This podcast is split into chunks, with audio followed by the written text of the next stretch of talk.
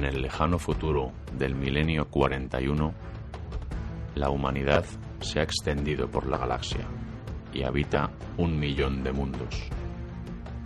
Temibles alienígenas de pesadilla y oscuros poderes salidos de la disformidad asedian los mundos humanos. Mientras tanto, en la vieja Tierra, el emperador, antaño el ser humano más formidable que haya existido, languidece como un cadáver viviente en su trono dorado desde hace más de 10.000 años, alimentándose prodigiosamente con las almas de mil psíquicos al día, para mantener con vida la luz del astronomicón, la última esperanza. Ser un hombre en esta época oscura es ser tan solo uno más entre incontables billones. Es vivir bajo el régimen más cruel y sangriento imaginable. Esta es la historia de esos tiempos, en los que las viejas esperanzas de progreso y comprensión mutua hace siglos que fueron olvidadas. No existe la paz entre las estrellas, tan solo una eternidad de masacres y carnicerías, y las carcajadas de los dioses sedientos de sangre. Bienvenidos a un oscuro futuro, en el que no hay tiempo para la paz. En el milenio 41 solo hay guerra.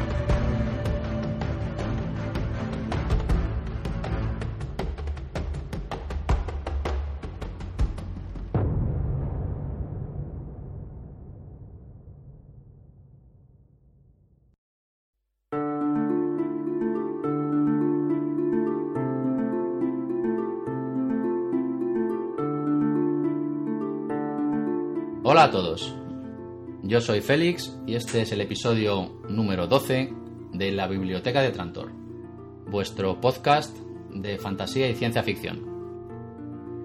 Para el episodio de hoy eh, me acompaña de nuevo Iñaki, que le recordaréis del podcast número 9 sobre Asimov y, y la Fundación. Hola, buenas. ¿Qué tal? ¿Cómo andamos? Bien, aquí estamos otra vez. A ver qué, qué podemos hacer hoy. Bueno, después de aquel debut, eh, yo diría que glorioso. Bueno, no sé si sabes que, que el podcast de Asimov eh, de momento es el más descargado de todos los de, Sí. los de la, la biblioteca de Trantor. Bueno, eso yo, yo creo que es más mérito de Asimov que, que mío. Pero bueno, Bueno, lo repartiremos el mérito entre, entre todos los que intervenimos y entre Asimov, por supuesto. Eh, bueno, pues eh, hechas las presentaciones, y como muchos habréis adivinado ya por la introducción que habéis escuchado, eh, hoy vamos a hablar de, un futuro lejano y, oscuro, en el que la humanidad pues, eh, se ha extendido por, un millón de mundos entre las estrellas, eh, y vive un futuro gótico y oscuro en el que el imperio humano se encuentra en un peligro muy serio, ¿no? Amenazado por todos sus frentes por, multitud de razas alienígenas hostiles y, por oscuros poderes ¿no? procedentes de, de la disformidad. Vamos a adentrarnos eh, en el universo de Warhammer 40.000 y, y de su tenebroso futuro. Así que, sí, lo que podamos, porque. bueno, lo vamos a, lo vamos intentar, porque esto tiene miga. Hemos estado aquí documentándonos a saco, pero bueno, vamos a intentarlo. Y, así que nada, si queréis acompañarnos, eh, no os marchéis.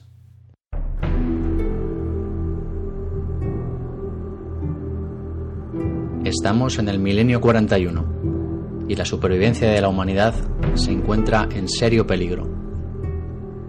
Desde los altos palacios de la Sagrada Terra, los altos señores del imperio contemplan impotentes cómo se desmoronan sus dominios. Es la época del emperador, la era del imperio, una era de guerra constante por la supervivencia, que ya dura más de 10.000 años. Una guerra que se extiende por toda la galaxia, en la oscuridad del espacio y que alcanza a un millón de mundos. Han transcurrido 400 siglos desde que el hombre se adentrara en el frío del espacio. 40.000 años. Un periodo de tiempo tan largo que la historia antigua se encuentra rodeada por un halo de leyenda. Nadie recuerda ya cómo la humanidad llegó a dispersarse por la galaxia, ni las guerras que dividieron la vieja tierra y que arrastraron al ser humano hasta la barbarie. Nadie recuerda ya los nombres de las ruinas ancestrales de la tierra, sus naciones olvidadas y sus habitantes, largo tiempo convertidos en polvo.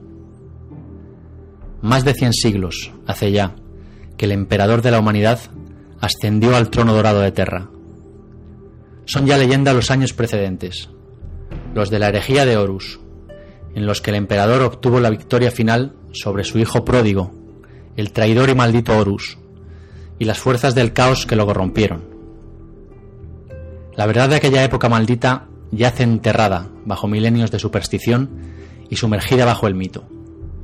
El único capaz de recordar aquellos días de lucha, lucha entre hermanos, es el propio emperador, pero nadie sabe ya los pensamientos que turban su mente agonizante. Hace diez mil años el emperador vivía y respiraba como cualquier otro hombre. Pero hace ya milenios que su vida física terminó a manos del traidor Horus, que se la arrebató en la batalla final por la tierra. Actualmente, el emperador solo vive por la fuerza de su voluntad, una voluntad suprema. Su cuerpo roto y podrido se mantiene gracias a los campos de éxtasis y a los reactores de psicofusión del trono dorado. Su prodigiosa mente le permite resistir en el interior de un cuerpo putrefacto, que solo se mantiene vivo gracias a las misteriosas tecnologías arcanas. Sus inigualables poderes psíquicos protegen a la humanidad en toda la galaxia, mientras su conciencia vaga por el espacio disforme, manteniendo cerradas las puertas que separan este mundo de la disformidad. Si el emperador sucumbiera ante los demonios del caos, estos camparían a sus anchas por el universo material y la esencia del espacio disforme inundaría la galaxia. El emperador no ha hablado ni se ha movido desde que su cuerpo podrido se instalara en el trono dorado, y el imperio es gobernado en su nombre por el Adeptus Terra, cuyos máximos mandatarios son los altos señores de Terra. Una maquinaria burocrática inmensa, formada por billones de individuos solo en la Tierra, extiende su poder y su influencia por toda la galaxia para abarcar todos los mundos humanos. Ningún hombre está libre de las estructuras de su gobierno. El emperador se ha convertido en un dios, en el salvador de la humanidad. Y los altos señores de Terra gobiernan el imperio en su nombre. El imperio del hombre abarca un millón de mundos habitados diseminados por el vacío espacial y separados entre sí por centenares o incluso miles de años luz. Por lo que es erróneo pensar en el imperio en términos de un territorio que se extiende por la galaxia. Realmente los dominios del imperio están dispersos y se encuentran limitados por los caprichos de los viajes disformes. Un sistema habitado puede estar separado del más próximo por civilizaciones alienígenas, espacio inexplorado o tormentas de disformidad. Este modelo de asentamiento humano en la galaxia se debe principalmente a la naturaleza del mismo viaje espacial. Los viajes interestelares son posibles gracias a los motores de disformidad, que lanzan las naves a la dimensión alternativa del espacio disforme. Navegando por este universo paralelo, compuesto de energía pura, las naves pueden cubrir miles de años luz de distancia en muy poco tiempo regresando al espacio real en otro punto de la galaxia muy alejado del punto de entrada. Sin embargo, la naturaleza, propia e, e impredecible del espacio disforme hace que no todas las zonas de la galaxia sean igual de fáciles de alcanzar. Algunas zonas quedan aisladas durante siglos por tormentas de disformidad y el acceso a otras solo puede hacerse a través de rutas peligrosas o solo son accesibles intermitentemente, hay zonas del espacio disforme que actúan como vórtices dimensionales y que atrapan las naves, destrozándolas, o hacen que el tiempo fluya de manera incoherente con el plano material, y que los minutos duren años. Estos viajes a través del espacio disforme son posibles gracias a tres factores. Por una parte, el mantenimiento de la tecnología ancestral de los motores de disformidad por parte del Adeptus Mechanicus sin ellos y sin la posibilidad de viajar entre las estrellas, el imperio resultaría imposible, pues no podría defender sus planetas, diseminados por la galaxia. Por otra parte, la existencia de los navegantes, humanos mutantes que comenzaron a aparecer durante la edad oscura de la tecnología y que son capaces de pilotar las naves a través del espacio disforme. Su cráneo, hinchado, alberga una mente sensible a las mareas y corrientes de la disformidad, que les permite guiar las naves por el espacio disforme.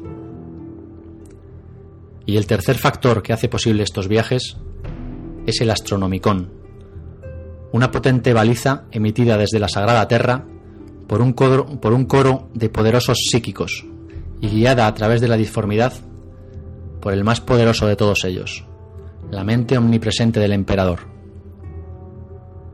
Es el faro del Astronomicón el que permite a los navegantes utilizar al máximo sus facultades, y sin él, ni siquiera los navegantes más diestros podrían pilotar las naves a través de la disformidad.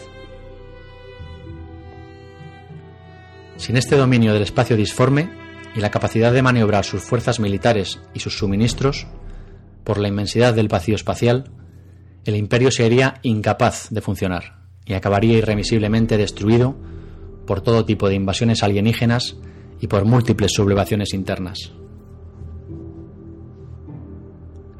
Por todos los frentes los enemigos del hombre se multiplican.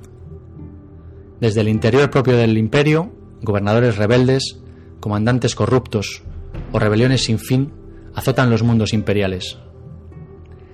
Desde el exterior, el azote alienígena, los sanguinarios orcos que invaden planeta tras planeta en su ansia de guerra eterna, dejando a su paso un rastro de muerte y destrucción, los ancestrales e implacables necrones que empiezan a despertar en mundos muertos y olvidados eones atrás, los voraces tiránidos cuyos enjambres avanzan por la galaxia como plagas de langostas, absorbiendo sistemas entelares enteros y dejando atrás poco más que mundos muertos y carentes de toda vida. Nuevas razas emergentes como los Tau, que acosan en los límites del imperio. De los enigmáticos mundos astronave surgen los Eldar, para inmiscuirse en el destino de las demás razas con el único fin de asegurarse su propia supervivencia. Y el peor enemigo de todos, los horrores que acechan más allá del velo del universo material, de las corrientes cambiantes y engañosas de la disformidad. De ellas surgen los más temibles demonios, entidades con cuerpos creados de poder en estado puro y que se alimentan del terror y las ambiciones de los vivos, amparados por los dioses del caos.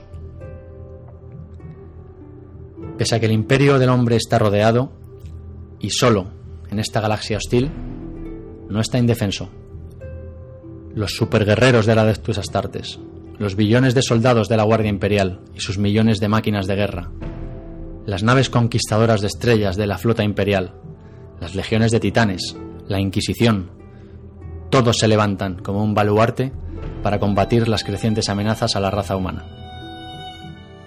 Pero la luz del emperador se debilita y sus dominios se reducen, planeta a planeta, sistema a sistema, los enemigos de la humanidad se reúnen a su alrededor como aves carroñeras, y una época de oscuridad se cierne sobre el imperio. El fin de los tiempos. Bueno, pues este es el panorama que, nos encontramos en el milenio 41. El menudo panorama. Una, humanidad eh, acosada por todos sus frentes y, y, cada vez tiene más dificultades ¿no? para mantener su civilización y, y su imperio, ¿no? que se extiende por, por un millón de mundos. Eh, bueno, un millón de mundos lo dicen un poco como...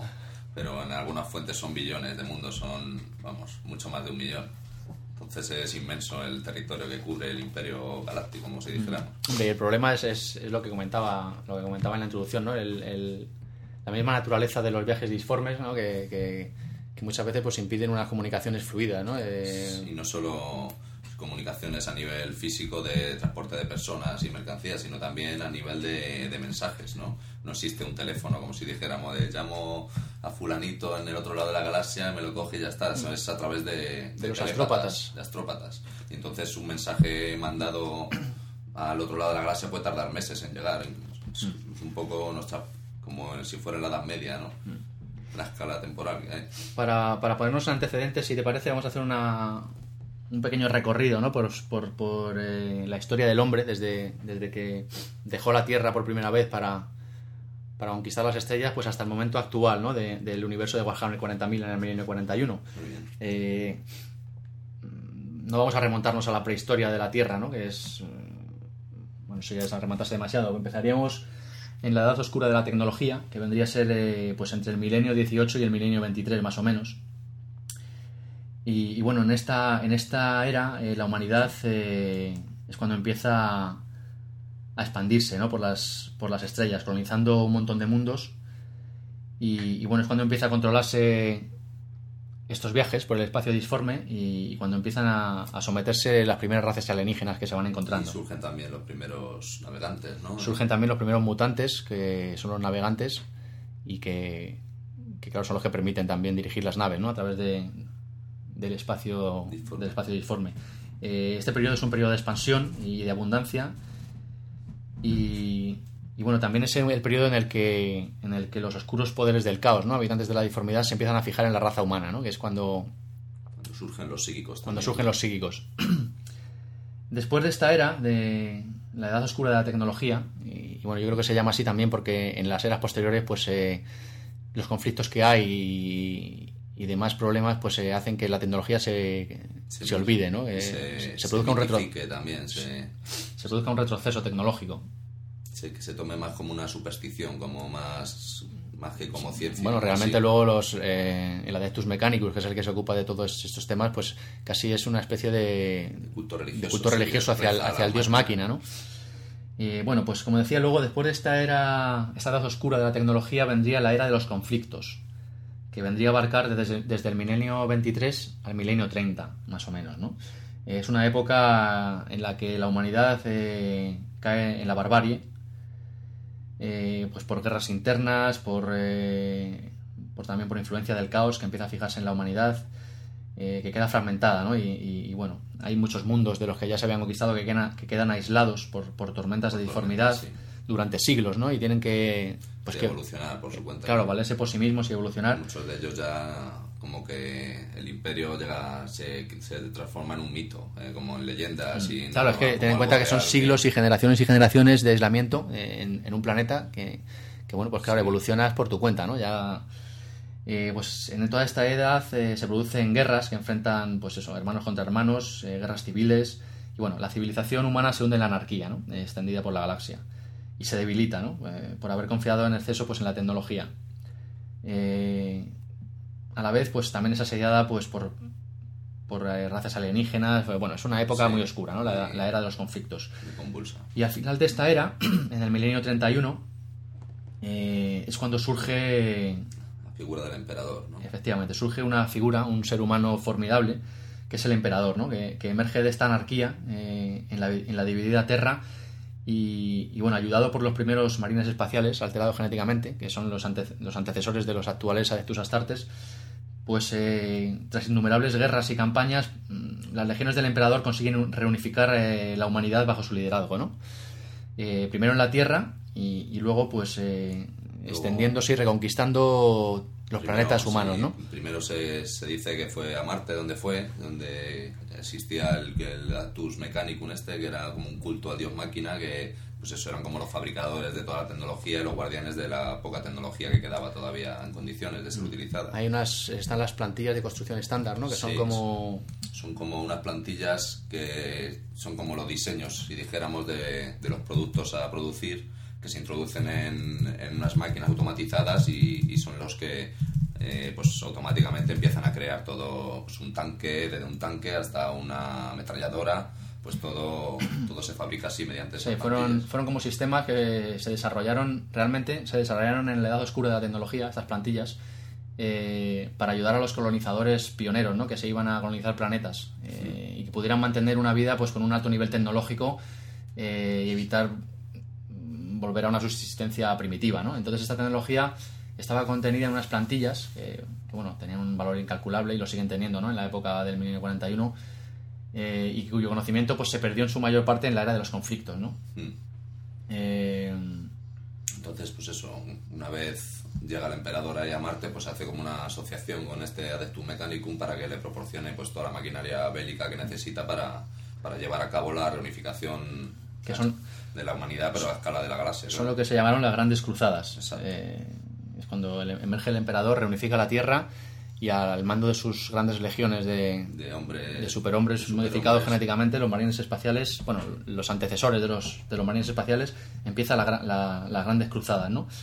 Eh, que duran pues varios siglos y, Sí. y empiezan a, a- a reconquistar los planetas perdidos eh, en la era de los conflictos y a encontrar planetas, pues como decíamos, que llevan siglos aislados, que bueno, en cada planeta pues se encuentran una, Sí, sí, una historia distinta. O puede ser un planeta salvaje que está con palos y piedras, hasta otros que están más o menos en el mismo estadio de evolución tecnológica. O... Mm, El caso es que se va, pues todos esos planetas se los va anexionando a su imperio. Es- eh, aquí es cuando comienza la era del imperio, ¿no? Y, y se forma eh, el imperio de la humanidad, la humanidad, sí. bajo el mando del emperador. Eh, El problema, bueno, aquí habría que hacer un inciso también, porque claro, estamos hablando aquí de siglos y de tal. Y en primer lugar, el emperador es, se podría decir que es inmortal, o sea, no, no muere pues de viejo ni, ni bueno, nada así. no queda muy claro los orígenes, ¿no? Se habla que nació en, en la vieja, en, en la tierra, en, en la zona Sí, de, yo leí- en la leí. zona de Anatolia, de la Leí un, hace ya tiempo como un artículo que había en un foro que decía que el emperador era como la era una reencarnación de varios cientos de chamanes, porque antiguamente en la prehistoria como que los chamanes guiaban a la humanidad y, y vieron que la magia estaba decayendo en la en la tierra, ¿no? Entonces el chamán que moría se reencarnaba en otro chamán y tal. Entonces todos esos chamanes eligieron no seguir reencarnándose y reencarnarse todos en una misma figura para guiar a la tierra, a la humanidad a través de su historia. Entonces surgió lo que era el emperador, que era pues como un superhombre. Bueno, pero que este- inmortal, con poderes psíquicos pero que se, ma- inmensos. se mantuvo oculto a lo largo de la historia. Iba, o sea, guiando, iba guiando a la humanidad pues como si fuéramos oculto, ¿no? En la sombra. Claro, cuando realmente se da a conocer esta figura es, es, eh, en este momento, ¿no? en el milenio 31, cuando emerge para, para reunificar a, a la humanidad tras la, tras la era de los entonces conflictos. pues crea a los marines a sus a los primitivos marines espaciales a partir de su de un poco también de su código genético entonces heredan ciertas características como por ejemplo una longevidad enorme ¿sabes? pueden vivir hasta miles de años y tal y así pues para que no suene un poco extraño esto de que lleva conquistando la galaxia siglos y todo eso para que no esté metido en, en el universo este de Warhammer Sí, lo primero, los primeros que creó fueron, fueron los primarcas. Los primarcas, que son 20, eran 20, 20 individuos extraordinarios que bueno, eran, estaban pensados en ser sus generales, ¿no? Eh, grandes líderes que conquistarían pues eh, los miles de mundos. Que Cada uno heredó como una de las, de las facciones del emperador, como una de sus, de sus facetas, de su personalidad, ¿no? Sí, tenían, bueno, pues eso, cada primarca pues tenía poderes y habilidades muy superiores, ¿no? A los de cualquier otro guerrero, rivalizando incluso con los del propio emperador, ¿no? Eran, eran superhombres a su imagen y semejanza. Y, y, bueno, eh, fueron creados en, en, en bóvedas super secretas en el subsuelo de la Tierra, pero algo salió mal, ¿no? Cuando, cuando se crearon los primarcas. Y se dice que por la intervención de, de los poderes oscuros del caos, eh, los primarcas desaparecieron y, y fueron esparcidos por el universo, ¿no? En- dispersados por la galaxia, por una fuerza desconocida. Mm. Eh, entonces, a medida que fue reconquistando mundos, el emperador pues fue encontrando algunos de los, sus primarcas también, Sí, de hecho luego... que habían evolucionado en aquellos mundos donde habían ido, habían claro, ido a parar. cada uno de sus primarcas pues toma también un poco los atributos del mundo en el que fue a caer por, por casualidad, ¿no? Algunos eran mundos venenosos, otros eran mundos como muy calurosos y cada uno pues como que forja su personalidad aparte de, de la heredada ya de innata del, del emperador pues también por eso mundos Aparte de, de convertirse en líderes indiscutibles en aquello mundo, Sí, ¿no? Donde normalmente suelen hacerse los, pues eso, los reyes del mundo, ¿sabes? Hasta que llega el emperador y como que los rescata y, generalmente se suelen postrar enseguida ante él porque lo reconocen como su padre enseguida, ¿sabes? Y el emperador, pues una vez hecho esto, los pone al mando de una de sus legiones de, de superhombres que precisamente están eh, generados a partir de la semilla de, de ese primarca. O sea, tienen sus rasgos, se parecen a él y tienen como unas características especiales comunes a, todo, a toda esa legión. Entonces, bajo estos poderosos ejércitos, eh, cada uno de ellos al mando de un primarca, pues bueno, nadie parece poder resistirse ¿no? al avance del emperador y, sus ejércitos. Eh, el sueño de, una galaxia unificada pues parece que se encuentra al alcance. ¿no? Eh, durante siglos eh, esto marcha bien, pero llega un momento en que se produce un suceso inesperado. ¿no? Los, los ruinosos poderes del caos han estado ahí interviniendo en la sombra y acaban corrompiendo al, al más importante de, todos los primarcas, ¿no? Que es, que es Horus, ¿no? El señor de la guerra. el- que es el que había nombrado el emperador como señor de la guerra, bajo, bajo cuyo mando estaban eh, todo el resto de, de las legiones, ¿no? Eh, entonces, bueno, esto es eh, un acto de traición que, bueno, luego vendría resonando los siguientes 10.000 años, ¿no? Es la herejía de Horus, se produce la herejía de Horus en este momento. La herejía de Horus, eh, pues bueno, como decimos, es la tradición del señor de la guerra Horus, ¿no? que es el, el primarca más importante de todos, que bueno, se revela contra el imperio y contra el propio emperador, eh, llevándose consigo pues eh, una tercera parte de, de las legiones de los y ejércitos otros imperiales. nueve primarcas también creo que se unen Bueno, a otros, él. claro, otros nueve primarcas eh, se unen a él también y bueno, se produce una guerra civil eh, Sí, brutal, ¿no? total, vamos. Eh, la gran traición que se vino a llamar, ¿no? Entonces, pues sí, en, en- durante esa... Las legiones de marines espaciales se enfrentan entre ellas y, Sí, y, bueno, es se produce una guerra devastadora hasta que, hasta que la batalla final llega a la propia tierra, ¿no? En la que, en la que el emperador se enfrenta a Horus por la batalla, en la batalla final. Y bueno, pues eh, Finalmente, pues, pues lo mata, ¿no? claro, aquí es cuando el emperador muere en su vida física eh, a manos de Horus. Muere y su conciencia fragmentada, también dicen. Entonces, Horus muere también porque, por lo visto, la lucha no es solo en el plano físico, sino también a nivel psíquico, ¿no? Están ahí guerreando y al final, pues, el, el emperador logra matar a Horus, pero, pero Horus le deja muy, muy mal herido. Entonces, o le meten en el trono dorado, que es el nombre que tiene este artilugio para prolongar la vida, que lo mantiene en éxtasis, ¿no? Y lleva ahí, ahí más de Lleva ahí 10.000 10.000 años. metido, claro, lo meten ahí o muere. Ha quedado, ha quedado reducido a una especie de, de cadáver putrefacto y, y, bueno, solo tiene en vida psíquica, ¿no? Realmente. Sí, Y, y no se sabe a qué escala, porque claro, en algunos libros también cuando eso, pues parece que la tiene como fragmentada, ¿no? Que es, es una multiconciencia, que no, no es que tenga solo, está en mil sitios a la vez y en ninguno y es un poco complicado. Entonces, bueno, después de, de la herejía de Horus y de, y de esta batalla final, eh, los poderes del caos son derrotados, pero bueno, es- la victoria tiene un coste terrible, ¿no? Eh, Varios primarcas mueren, la mayoría desaparecen, bueno, realmente al final todos desaparecen armadas, todos, sí. Con el tiempo, ¿no? Todavía queda Los que no mueren, pues acaban, acaban o yéndose en busca de a buscar a, a- a los traidores al ojo del terror o acaban desapareciendo por, por una cosa u otra. Y entonces, pues después de esto, la verdadera carga del imperio recae sobre uno de los primarcas, que es Rubot Gilligan, que es el primarca de los ultramarines, de un capítulo de manes espaciales. Que son como los más rectos y los más formales. Este es, el, entonces, este es el momento en el que crea el Codex Astartes, ¿no? Codes Astartes, que es como la, la Biblia del, del marine espacial, ¿no? Y de la organización de lo que debería ser un capítulo de, de Ah. marines y... Este Codex es el que decretó que, bueno, hubo un gran cambio, ¿no? Después de la herejía de Horus hubo un gran cambio en la organización militar del imperio, precisamente pues para prevenir en el futuro una rebelión de estas dimensiones, ¿no? Entonces, el Codex decretó que cada... porque inicialmente lo- las legiones de marines espaciales eran millones de marines, ¿no? Y, y además estaban todas bajo el mando de un solo, de un solo comandante, ¿no? Este, en este caso eran los primarcas. Entonces el Codex em, decretó que cada capítulo de marines espaciales estaría formado únicamente por mil, por mil hermanos de batalla, y bueno, eh, cada capítulo se encargaría de su propio reclutamiento, entrenamiento y, y equipamiento, ¿no? Y, y bueno, aunque los capítulos, eh, pues bueno, suelen exceder, eh, Sí, no son exactos. no es exacto que sean mil marines, ¿no? Pero bueno, ronda esa- esas cifras. Y esto se hizo pues para que nunca más un único hombre pudiera tener bajo su mando tal tal capacidad de, de combate, Hombre, ¿no? puede, puede parecer un poco ridículo, ¿no? Que mil, mil hombres, un, hay un ejército, ¿no? De, Hombre, tal. actualmente- teniendo en cuenta que cada marine vale por, por, pues, por unos mil hombres normales, así en combate, con el equipo completo, la armadura y todo, pues más o menos que... Claro, bueno, eso ahora, ahora nos adentraremos un poco en, en los detalles ¿no? de, de los marines espaciales.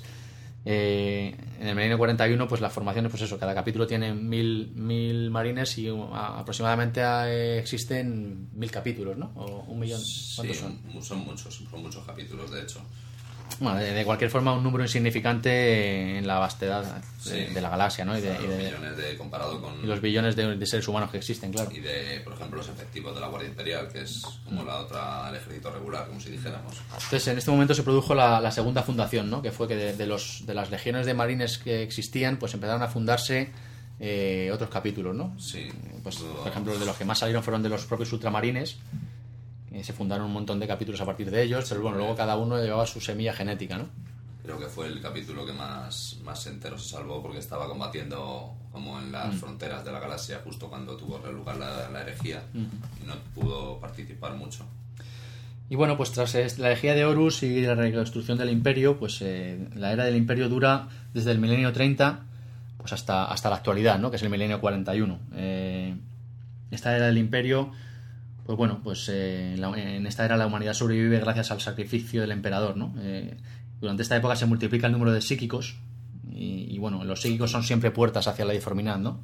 Y bueno, y, hay que mencionar también que el mando del imperio lo toma los altos señores de Terra, ¿no? que son como, como si dijéramos administradores de los regentes mientras el emperador está postrado en el trono y son los que... Además se produce un gran cambio ¿no? de, de antes de la herejía de Eros y después, porque durante, durante la era de los conflictos y las grandes cruzadas y todo esto, el emperador caminaba solo entre los hombres y, estaba totalmente prohibido el culto a, los dioses. o sea, no... Decía que eso era pues algo propio arcaico y propio de culturas ignorantes y pero ¿qué sucede? Que cuando el emperador queda recluido en el trono dorado y, bueno, eh, como una mente psíquica, además una mente que es la que empieza a mantener el astronomicón, eh, que es una gran, como hemos dicho antes, una gran baliza psíquica, ¿no? guiada por, por su mente inmortal. Y claro, la que permite a la humanidad el viaje disforme. Entonces eh, esto cambia y empieza a, fomentarse y a rendirse un culto al emperador como un dios, ¿no? es el culto al dios emperador, que es el, que predomina en, en, esta era del imperio, ¿no?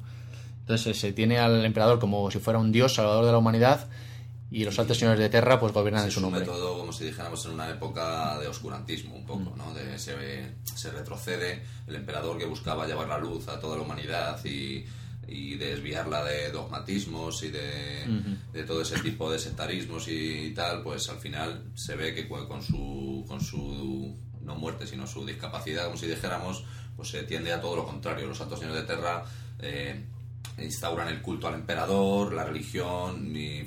Pero también un poco yo creo que para lo que les conviene a ellos, ¿no? Para, para dominar a la... Para, dominar a las masas y darle... Lo que pasa siempre con las religiones, ¿no? Pueblo, ¿no? Su del pueblo, decía... Pero es que eso es lo que pasa en, en, en, la vida real también. Las religiones son para eso, para... para Exactamente. Para dominar a las masas.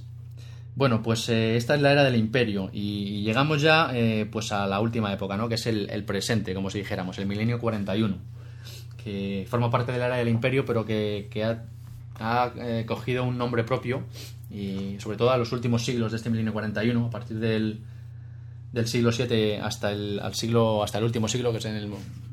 Vamos, el presente de Warhammer 40.000 es en, en el año 900 y pico del, del milenio 41, más o menos. Sí. Entonces estos últimos siglos del milenio 41 se ha denominado el fin de los tiempos, ¿no? Porque bueno, es una época muy oscura en la que la humanidad pues está casi al borde del precipicio, ¿no? Eh, es como si estuviera a punto de llegar al juicio final. Ah, eh, por todos los frentes. Claro, eh, en el que la fe pues se pondrá a prueba, ¿no? Por el, pues, pues todo, por todos los, los, asedios que tiene la raza humana, por los alienígenas, por el caos mm. y demás, ¿no? hay numerosas secesiones y rebeliones hay muchos que esperan también el regreso de, los primarcas que, están perdidos por ahí, porque hay profecías que dicen que en el fin de los tiempos volverán para, levantarse junto al emperador otra vez y volver a combatir y no sé qué. Entonces... es como si dijéramos eh, la época más oscura que está viviendo la humanidad, ¿no? Eh, y que bueno, está desbordada por todos sus frentes. Esta es un poco la, muy resumido, por supuesto, la, historia ¿no? Eh, de, este, de este universo, hasta el momento actual, que es el, el final del milenio 41.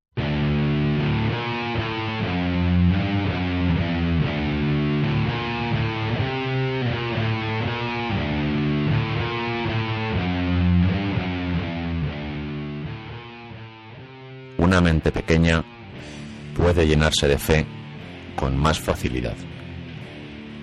Comisario Exentreuer, 23 Regimiento de la Guardia de Hierro de Mordia.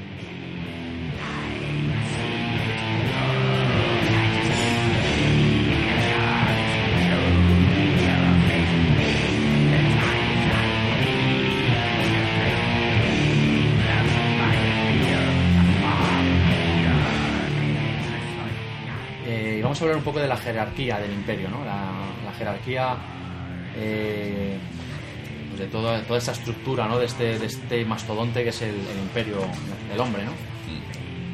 empezando por la figura del, del propio emperador, que como ya decimos está postrado en su trono dorado desde hace 10.000 años y, se ha convertido en poco menos que un dios. Eh, y luego tendríamos pues el, el administratum, ¿no? el adeptus terra, que es el organismo que gobierna en su nombre y cuyos máximo, cuyo máximo exponente pues son los altos señores de terra. ¿no? Es, en realidad son los que gobiernan oficialmente. Claro, claro, El emperador no dice esta boca es mía nunca, ni simplemente está ahí manteniendo el astronómico, ni nadie sabe ni lo que piensa, ni nada.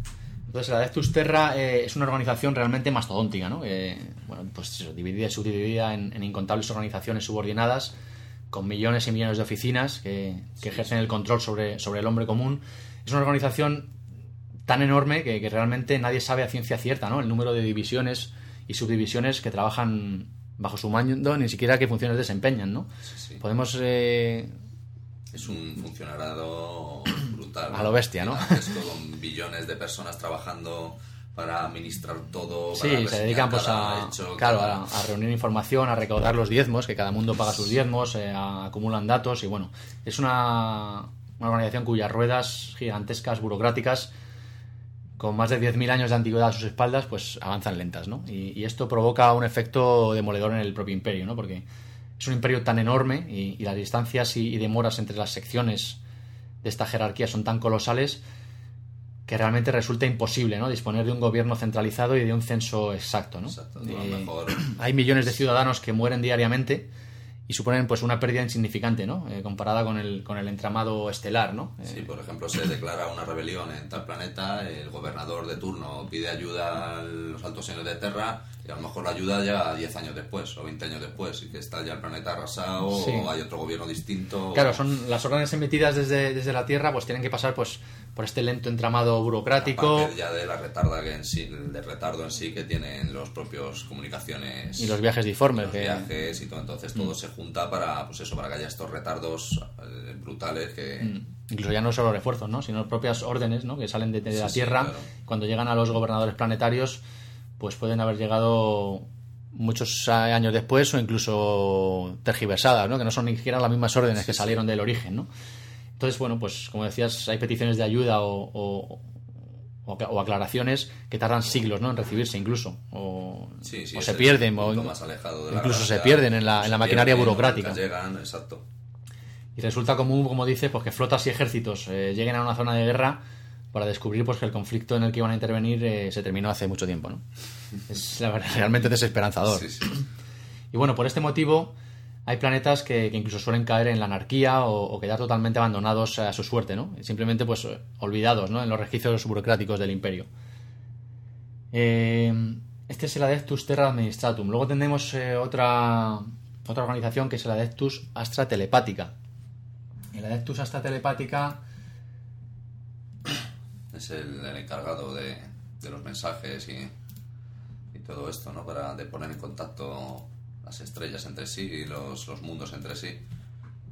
Entonces, pues está formado por eso, por psíquicos especializados en mandar los, los mensajes telepáticos a, hasta otro psíquico que es el receptor y, y, el que ya transmite el mensaje pues, al interesado o interesada. Vamos. Se, también se dedican pues, a ir reclutando psíquicos y los van entrenando. Los psíquicos, eh, como si dijéramos, menos eh, aptos para, para tareas eh, más peligrosas y más sí, que requieren de más fuerza. Para pues son eh, entrenados para, para, ejercer de, de, de astrópatas, sí, ¿no? de astrópatas, eh, para mandar mensajes entre mundos de, de, manera astropática.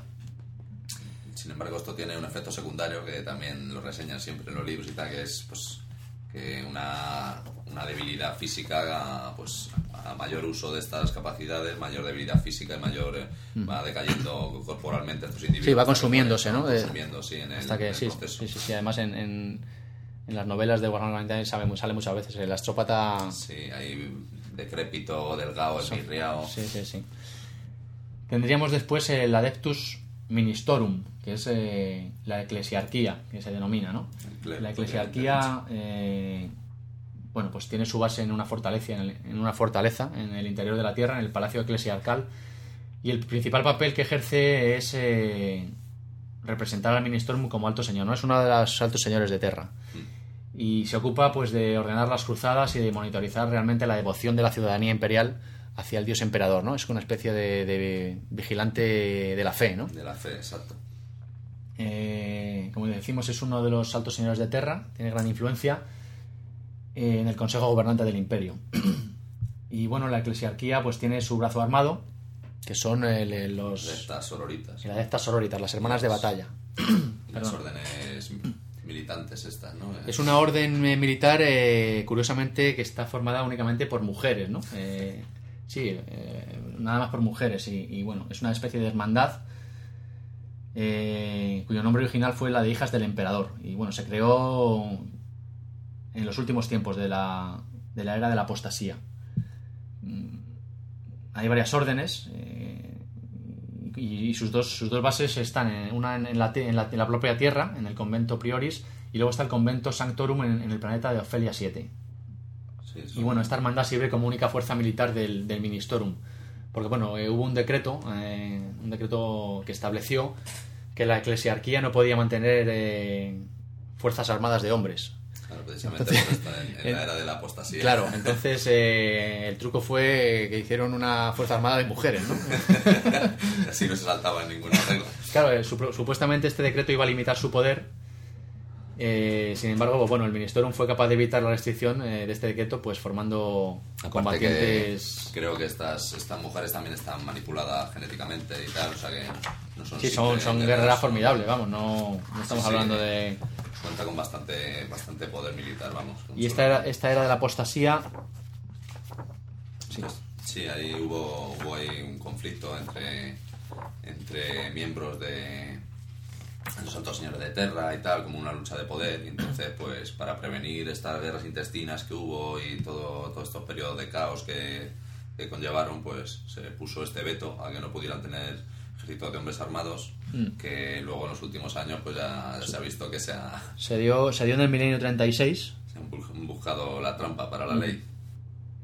Y bueno, sucedió pues eso, que hubo una especie de guerras civiles, ¿no? La propia palabra del emperador eh, fue subvertida, ¿no? Mediante diarios corruptos y, y, y, bueno, aprovechada pues para, para intentar buscar eh, El beneficio personal. beneficio de- personal ciertos... ciertos señores de, de Terra, de- sí. Bueno, pues esto es Adeptus Ministorum eh, y bueno, podemos pasar a comentar pues eh, en este universo violento y, y oscuro pues eh, los defensores que tiene el, el imperio humano, ¿no? Para enfrentarse a ellos y, tratar de sobrevivir.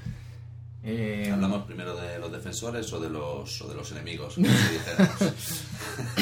bueno, ya que estamos con el imperio, ¿no? Sí, vamos a seguir con el imperio y luego ya comentamos eh, las amenazas a las que se enfrenta, ¿no?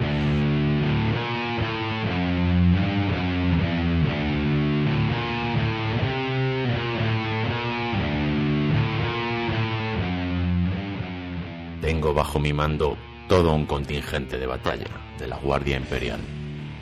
50 regimientos, incluyen tropas especializadas de desembarco, formaciones mecanizadas, compañías blindadas, ingenieros de batalla y artillería móvil. Más de medio millón de soldados y 30.000 tanques y piezas de artillería están a mis órdenes. Que el emperador sea compasivo de aquellos tontos que se opongan a mí, porque yo no lo seré.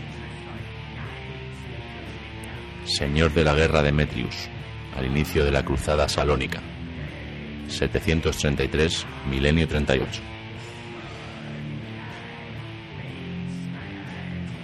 Tenemos eh, para empezar pues eh, la Guardia Imperial, ¿no? La Guardia Imperial es la defensa realmente, la defensa principal martillo y, del emperador. y la más numerosa. Viene a ser llamado el martillo del emperador y bueno, pues está compuesto por billones y billones de soldados, millones de máquinas de guerra, eh, salidas de los mundos forja, ¿no? Eh, trabajando a pleno rendimiento. Y bueno, es un, es un ejército colosal, ¿no? El Sí. más eh, gigantesco concebible jamás en la historia del hombre. ¿no? más en, en la superioridad, superioridad numérica y en la potencia de- del número que en, Mm. que en la especialización y de sus propios miembros. sí. Eh, entonces, bueno, los orígenes de la Guardia Imperial eh, se remontan realmente a la Gran Cruzada, ¿no? que, de la que hablábamos antes, a esta Gran Cruzada que emprendió el emperador eh, para conquistar las reconquistar realmente los planetas eh, humanos. ¿no? Y bueno, eran, era un ejército de, de hombres, estos eran hombres comunes, que acompañaban a las legiones de marines espaciales, ¿no? Eh, Sí, sí, los marines eran la élite, como si dijéramos, los otros eran el grueso de la tropa. Claro, entonces este ejército imperial pues fue parte vital en estas expediciones, enviadas a conquistar las estrellas y bueno, luego eran eh, realmente pues los que iban quedando en retaguardia, eh, barriendo lo que quedaba, lo que dejaban las legiones de marines espaciales, ¿no? Y, y dándoles apoyo y demás. Eh, tras la energía de Horus, y bueno, ya hemos dicho que se realizaron grandes cambios en, en, los marines espaciales para que no se volviera a repetir algo así, pero también sucedió algo parecido con, la, con el ejército imperial, ¿no? Que dejó de llamarse ejército imperial, como tal, dejó de existir. Eh, ¿Y qué pasó? Pues que se cortó el vínculo entre el ejército imperial y la flota imperial, ¿no? Eh, se cortó el vínculo que había anteriormente cuando un solo comandante podía dominar ambas cosas, ¿no? Y, y bueno, pues para evitar rebeliones eh, a gran escala, eh, los comandantes de tierra pues nunca más tendrían ya control directo sobre las naves interestelares, ¿no? Eh, y bueno, pues de las cenizas de esto surgió la Marina Imperial por un lado y la Guardia Imperial por otro, ¿no? La Marina Imperial pues es la flota imperial eh, que sí. comprende pues todas las naves que permiten el viaje entre las, los viajes entre las estrellas y la Guardia Imperial pues fue reorganizada, ¿no?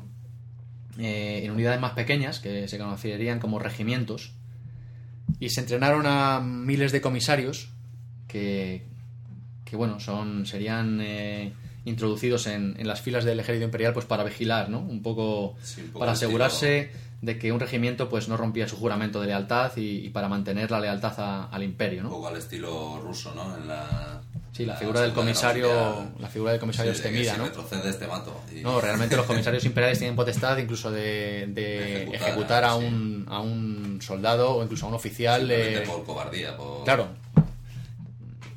entonces, bueno, el Imperio había aprendido la lección, ¿no? De la dolorosa lección de, la, de los días oscuros de la herejía de Horus y, bueno, pues reformó todo su, brazo armado para que una rebelión tan a gran escala no pudiera volver a, a producirse, ¿no?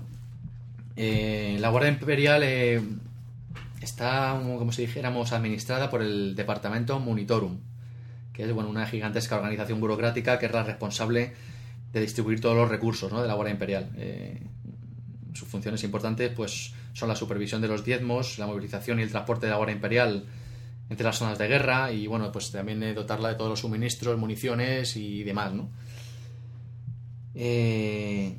Bueno, hay que señalar también para que la gente vea un poquillo así la visión que la, la Guardia Imperial no es un ejército uniforme, que todos vayan igual vestidos, tengan el mismo no, no, uniforme, claro, las mismas eh, costumbres. El reclutamiento es importante, ahí vamos a entrar ahora. Claro, cada uno viene de, de, su mundo natal, con sus costumbres, sus... entonces encontramos pues desde regimientos al más el, mm, puro estilo Rambo, que vienen de planetas que son todo jungla y tal, hasta regimientos que parecen pues de estética árabe o estética como los húsares o... Claro, esto, esto funciona de la siguiente manera. Cada comandante imperial eh, a lo largo del imperio y, y, de cada mundo pues es responsable... Eh, cada señor planetario es responsable de la defensa de su propio mundo, ¿no? Y tiene que reclutar eh, soldados para la, defensa, para la defensa planetaria, que se llama, ¿no? Eh, entonces, bueno, cada ejército, cada mundo forma su ejército eh, imperial, eh, su defensa planetaria, pero luego eh, de ese ejército, pues eh, cada comandante, cada gobernador imperial debe ofrecer al ejército del imperio, pues una serie de soldados, ¿no? Eh, periódicamente, una serie de regimientos van a parar a, al ejército imperial propiamente dicho que viaja entre, lo, entre mundos, ¿no? Entonces, la defensa de cada mundo correrá a cargo de, varias docenas de ejércitos y de la fuerza planetaria pero luego, como parte del diezmo, pues los gobernadores imperiales pues están obligados a enviar eh, una décima parte de su fuerza, de su fuerza total al, departamento Monitorum, ¿no? Para combatir en las guerras del emperador a lo largo y ancho de la galaxia. Eh, realmente este es el, aspecto más importante del diezmo, ¿no? Que, que, pagan los planetas, ya que estos regimientos son los que engrosan pues las filas de la Guardia Imperial y, y bueno, el número exacto de regimientos que se aportan dependerá del grado del diezmo de cada planeta, ¿no? Y de su proximidad a las zonas hostiles, ¿no? Ejemplo, un mundo colmena como, como Armagedón, sumido en una guerra interminable, pues aporta cada año pues unos 100 millones de hombres, ¿no? Eh, y varios millones de, de vehículos armados. Eh. En contraste, pues mundos remotos agrícolas, ¿no? Eh, que, puede, que, que, lo que realmente aportan es eh, suministros de comida y demás. Pues el diezmo militar que, que, que aportan, pues es pues apenas unos millones de soldados, ¿no? 5 o 6 millones de soldados. Y entonces de todos estos mundos pues se va nutriendo esta máquina bélica tremenda, ¿no? Ten en cuenta que son millones de mundos que aportan millones de soldados cada uno y, y bueno, pues... Se nos va el número de las manos. ¿ya? Es, una, sí, es un ejército realmente de billones y billones y billones de hombres y, y millones de máquinas de combate, ¿no? Eh, organizadas por regimientos. Y, y, bueno, pues como decíamos, cada regimiento se crea con efectivos de un solo planeta. Entonces, por esta razón, pues eh, los soldados de la Guardia Imperial realmente consideran que primero pertenecen a su regimiento, que además están todos hermanados porque provienen de un mismo mundo, y después eh, al ejército, ¿no? Eh, al que han sido asignados. Sí, luego tienen sus peculiaridades, por ejemplo, encontramos a los regimientos de Valhalla, ¿no? que son de un mundo ártico que está siempre bajo cero, entonces estos regimientos pues los mandan a, los suelen mandar a, mundos donde pues, se dan sus condiciones óptimas para la lucha, ¿no? Eh, por ejemplo, los de Katachan, que son de, vienen de la jungla y tal, pues los suelen mandar a mundos ¿sabes? Son buenos en, combate en jungla. Sí, cada uno, tiene, sus, sus, peculiaridades. Y su propia idiosincrasia. Los más famosos, por ejemplo, podemos comentarlos, que son los que realmente luego aparecen en el, en el juego, en el juego, de, miniaturas. a que somos pues, bastante aficionados, también luego lo comentaremos. Pues esta, tenemos las tropas de choque de Cadia, que son... bueno, Cadia es, es, un mundo fortaleza que está muy cercano al Ojo del Terror, que es una, una zona de alta actividad disforme, ¿no? Y como puerta de entrada al mundo del caos casi. Y bueno, es un mundo... Está en continua está en lucha, continua lucha, ¿no? Es uno de los planetas más importantes estratégicamente eh, de la galaxia y bueno, su defensa es vital, ¿no? Para la supervivencia del imperio. Entonces, como resultado de esto, Cadia es una fortaleza en sí misma, ¿no? Es, toda su población está destinada a la vida militar y bueno, la tasa de nacimiento y la tasa de reclutamiento eh, son prácticamente la misma, ¿no? Entonces, eh, por consiguiente, la tasa de mortalidad también, claro. Entonces, bueno, los regimientos de Cadia pues se despliegan rápidamente, eh, tienen una moral muy alta y, bueno, una lealtad inquebrantable. claro, una lealtad inquebrantable al imperio, ¿no? Eh, y bueno, eh, tal es el heroísmo que muestran los cadianos que incluso los propios marines espaciales, estos seres sobrehumanos, pues mantienen que estos guardias son uno de sus más importantes aliados ¿no? en la lucha. Y bueno, pues los comandantes de Cadia realmente creen que es la disciplina, ¿no? La que hace a los buenos soldados. ¿eh? Y bueno, pues eh, Cadia es sin duda pues uno de los planetas más reconocidos del Imperio en cuanto a, guerreros se refiere, ¿no? Tenemos también eh, los soldados de las tropas de jungla de Katachan. Este creo que lo has comentado tú antes. El planeta Katachan es un mundo letal en el que el clima y los animales que viven en, y las plantas también son hostiles ¿no? para la humanidad. Eh, en Katachan la supervivencia diaria requiere de, un coraje y una habilidad, pues eso, inigualables, ¿no? Entonces, bueno, pues no sorprende en absoluto que los hombres que, componen los regimientos de Katachan sean pues guerreros feroces, eh, ingeniosos y, inflexibles, ¿no? Mortíferos, realmente. Eh, Sí, un poco como decía yo, estilo, estilo Rambo todos. Efectivamente. Un ejército de un millón de Rambos. claro, eh, son eh, hombres que provienen de un planeta de este tipo, eh, en el que hay animales carnívoros feroces, plantas feroces, y es un mundo hostil donde los haya, ¿no? Entonces la supervivencia en este mundo ya les, les da una predisposición para, para ser grandes combatientes. tenemos también, por ejemplo, la Guardia de Hierro de Mordia, el planeta Mordia, eh, que está formada pues por soldados muy entrenados y, muy equipados. Es un mundo Mordia que es, tiene noche eterna, ¿no? Sí, es un, efectivamente, es un, mundo con noche perpetua. Y, es un mundo casi maldito porque también eh, llama mucho la atención del caos. Entonces, bueno, en la batalla, pues estos, estos guerreros de Mordia son un bloque muy sólido, ¿no? Y tropas muy bien formadas. Eh, y bueno, pues también a tener en cuenta otras tropas famosas. Eh, realmente tenemos que sí, tenemos que hablar de que hay millones y millones de planetas y millones de regimientos, ¿no? Estamos, estamos nombrando los más famosos y los que más presencia tienen, pues incluso en las miniaturas de, de Warhammer 40.000, ¿no? Eh, serían los incursores del desierto de Talan, serían otros. El mundo de Talan es un mundo desértico. Y estas pues, tropas pues, son expertas en la guerra de guerrillas, eh, en los ataques evasivos. Y bueno, pues son incursores de desierto realmente, ¿no? Tendríamos también luego, como has dicho tú, las tropas árticas de Valhalla. Eh, Valhalla es un mundo helado.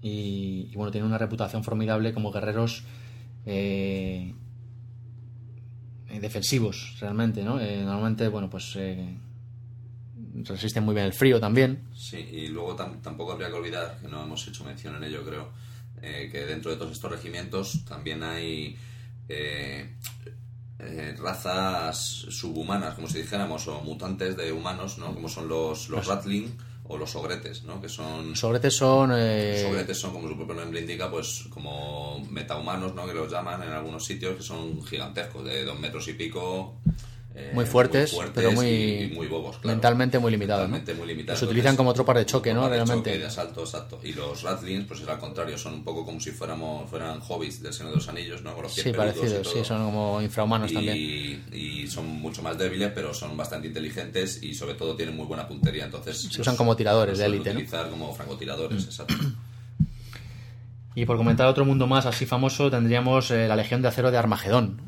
Armagedón, un mundo famoso también en el universo de Warhammer Lucha 40.000, contra los orcos. pues su eterna lucha contra las, las invasiones orcas, ¿no? Y de Armagedón surge una figura emblemática, como es el comisario Jarrick. Sí.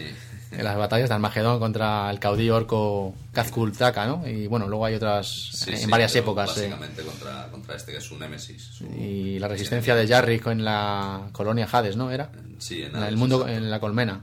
En la colmena Bueno, ahí hay una batalla pues, legendaria, ¿no? Contra los orcos, una resistencia brutal. Y bueno, pues esta, esta legión de acero de Armagedón es una. Es un ejército pues eh, capaz de superar las líneas enemigas con formaciones de infantería rápida. En el propio mundo de Armagedón se, se, se construyen los transportes Chimera, que son transportes de tropas. Y, y, bueno, son tropas reclutadas eh, en las grandes colmenas industriales de Armagedón, ¿no? Armagedón es un mundo colmena. De hecho, hay un juego hermano de, del Warhammer 40.000 de miniaturas también que estaba basado en, en la colmena Armagedón y era un juego de, de pandillas, ¿no? De luchas entre bandas. ¿Necromunda? Necromunda se llamaba, exacto. Y Necromunda, que era una ciudad colmena de Armagedón. Claro, es una ¿O es ciudad un mundo? ¿No es un mundo Necromunda? ¿Un mundo colmena? No, no, no, no, es una ciudad colmena, Sí. Necromunda, que creo que está en, en Armagedón, exacto. Y, y este juego pues estaba, era un, estaba basado pues eso, en las luchas de, entre los pandilleros de Necromunda, ¿no? Dentro del universo de Warhammer 40.000, pero dentro de lo opresivo y lo, y lo gótico, como si dijéramos a lo más bajo, ¿no? De una colmena de... Sí, bueno, pero tengamos en cuenta que estos, mundos, mundos colmena tienen que ser. Vivir en uno de ellos tiene que ser tremendo, ¿no? Sí, son ciudades con, mil- con millones de, de habitantes, gigantescas, eh, muy industrializadas, ¿no? con bajos fondos, en lo que, donde la élite de la sociedad vive como apartada, en un nivel alto, y abajo pues queda pues el lumpen, como si dijéramos, ¿no? Sí, no, la verdad es que ser un mundo, ser un hombre corriente en este, en este futuro debe ser aterrador, ¿no? Los mundos colmena, pues, pues eso, como Armagedón, como hemos dicho, pues realmente eh, funcionan como centros de producción, ¿no? Y, manu- y de ma- y manufactura del imperio, ¿no? Sí, el hombre solo sirve para trabajar y, y para seguir las, las leyes. Claro, Ya y, está, no bueno, son mundos ningún- que llevan son mundos que llevan siglos y siglos de producción industrial, ¿no? Y bueno, que han dejado la superficie del planeta pues inhóspita, cubierta de humos tóxicos, suelo reseco y bueno, pues son mundos realmente duros, ¿no? Eh, aunque totalmente industrializados. Y, y, bueno, cada mundo de estos es hogar de cientos de billones de personas, ¿no? Realmente la gente vive hacinada, que se apiñan, ¿no? En, en, Luego, en- muchos de esos hombres pues forman parte de pasan a formar parte de la Guardia Imperial, ¿no? Entonces son También, gente sí. también muy curtida, muy Muchos vienen de las propias pandillas Las que propias forman estas, pandillas, en estas ciudades, ¿no? Eh, pero bueno, son mundos muy importantes para el imperio realmente.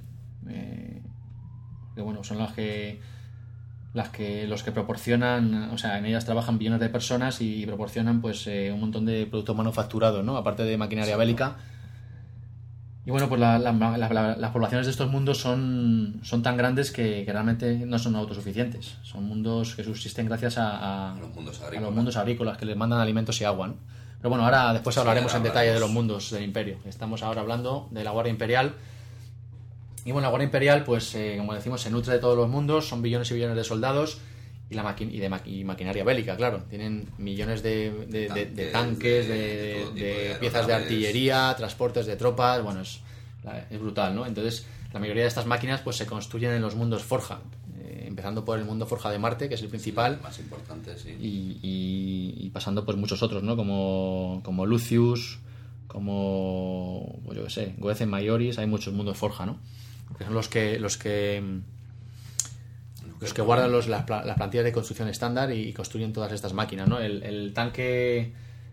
em, el tanque por excelencia de, de la Guardia Imperial es el, el Lehman Russ, famoso, ¿no? Es Tanque un de batalla tanque de batalla la, eh, Lehman Russ, ¿no? Es el tanque principal de la Guardia Imperial y, y bueno, que, que lleva que lleva el nombre de, de uno de los de, primarcas. de uno de los primarcas, eh, efectivamente. Lehman Russ eh, fue el De los lobos. primarca de los lobos espaciales, sí.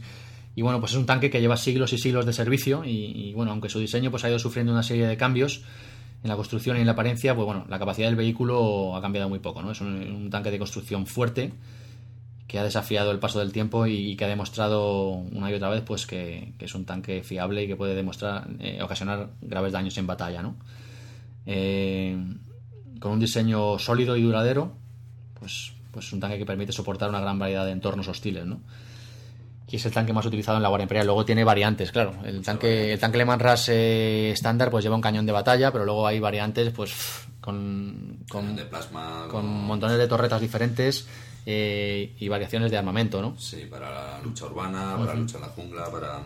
Tenemos los transportes Chimera de tropas, que, es, eh, que transportan, es un transporte de tropas eh, con blindado, con armamento ligero. Y luego pues tendríamos también pues luego piezas de artillería, ¿no? Como los Basilis o lo, bueno, hay, hay, innumerables variantes de, de artillería. Eh, y tendríamos también la, los tanques super pesados, ¿no? Esos son... son... Sí, son los Baneblade. Los Baneblade son los más habituales y luego hay muchas variantes sobre ellos, ¿no? Pero, pero son, son máquinas de guerra eh, que, que, bueno, eh, realmente en los tiempos que corren escasean, ¿no? Eh, en la antigüedad eran muy numerosos pero en el milenio 41 pues eh, un regimiento de la, de la Guardia Imperial puede sentirse afortunado si posee un Baneblade, ¿no? Un, un super pesado de estos. Y... Sí, son tanques como, como una casa, para que nos hagamos una idea, son gigantescos, ¿no? Mm. Y con una capacidad de fuego son, brutal. Sí, realmente el Baneblade es uno de los de los diseños de tanque más antiguos del imperio, ¿no? Eh, que, que, además que aún está en activo y, y, fue creado mediante esta tecnología de plantillas de construcción estándar en la edad oscura de la tecnología eh, y bueno, pues para su construcción se emplean sistemas únicos que ahora ya son casi un mito, ¿no? Son, son sistemas únicos. No se sabe ya su producción. Que no se sabe de su, ni siquiera su procedencia. Un poco su mantenimiento mm. y un poco ritualizado que no se Claro, entonces en tiempos antiguos se dice que hubo divisiones enteras, ¿no? De estos, de estos Blades y, y de sus variantes, pero en la actualidad pues es un ejército imperial, si se cuenta con uno o incluso con una escuadra de tres, de tres pues se puede sentir realmente afortunado, ¿no? Eh, hay una gran demanda de estos, de estos grandes tanques por su elevada, capacidad de destrucción y porque realmente la presencia de uno de ellos en el campo de batalla pues incluso aumenta la moral de las tropas de infantería, ¿no? Y, y bueno, pues toda la, todos estos Blades se construyen eh, y se consagran a, los dioses máquina, al dios máquina en, los mundos forja, ¿no?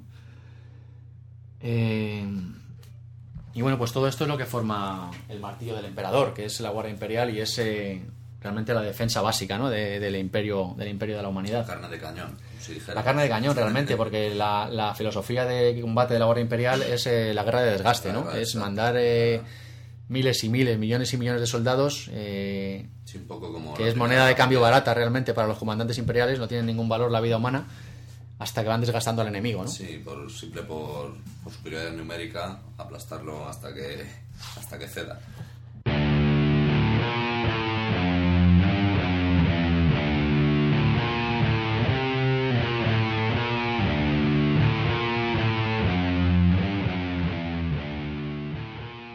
Honor es tu vida.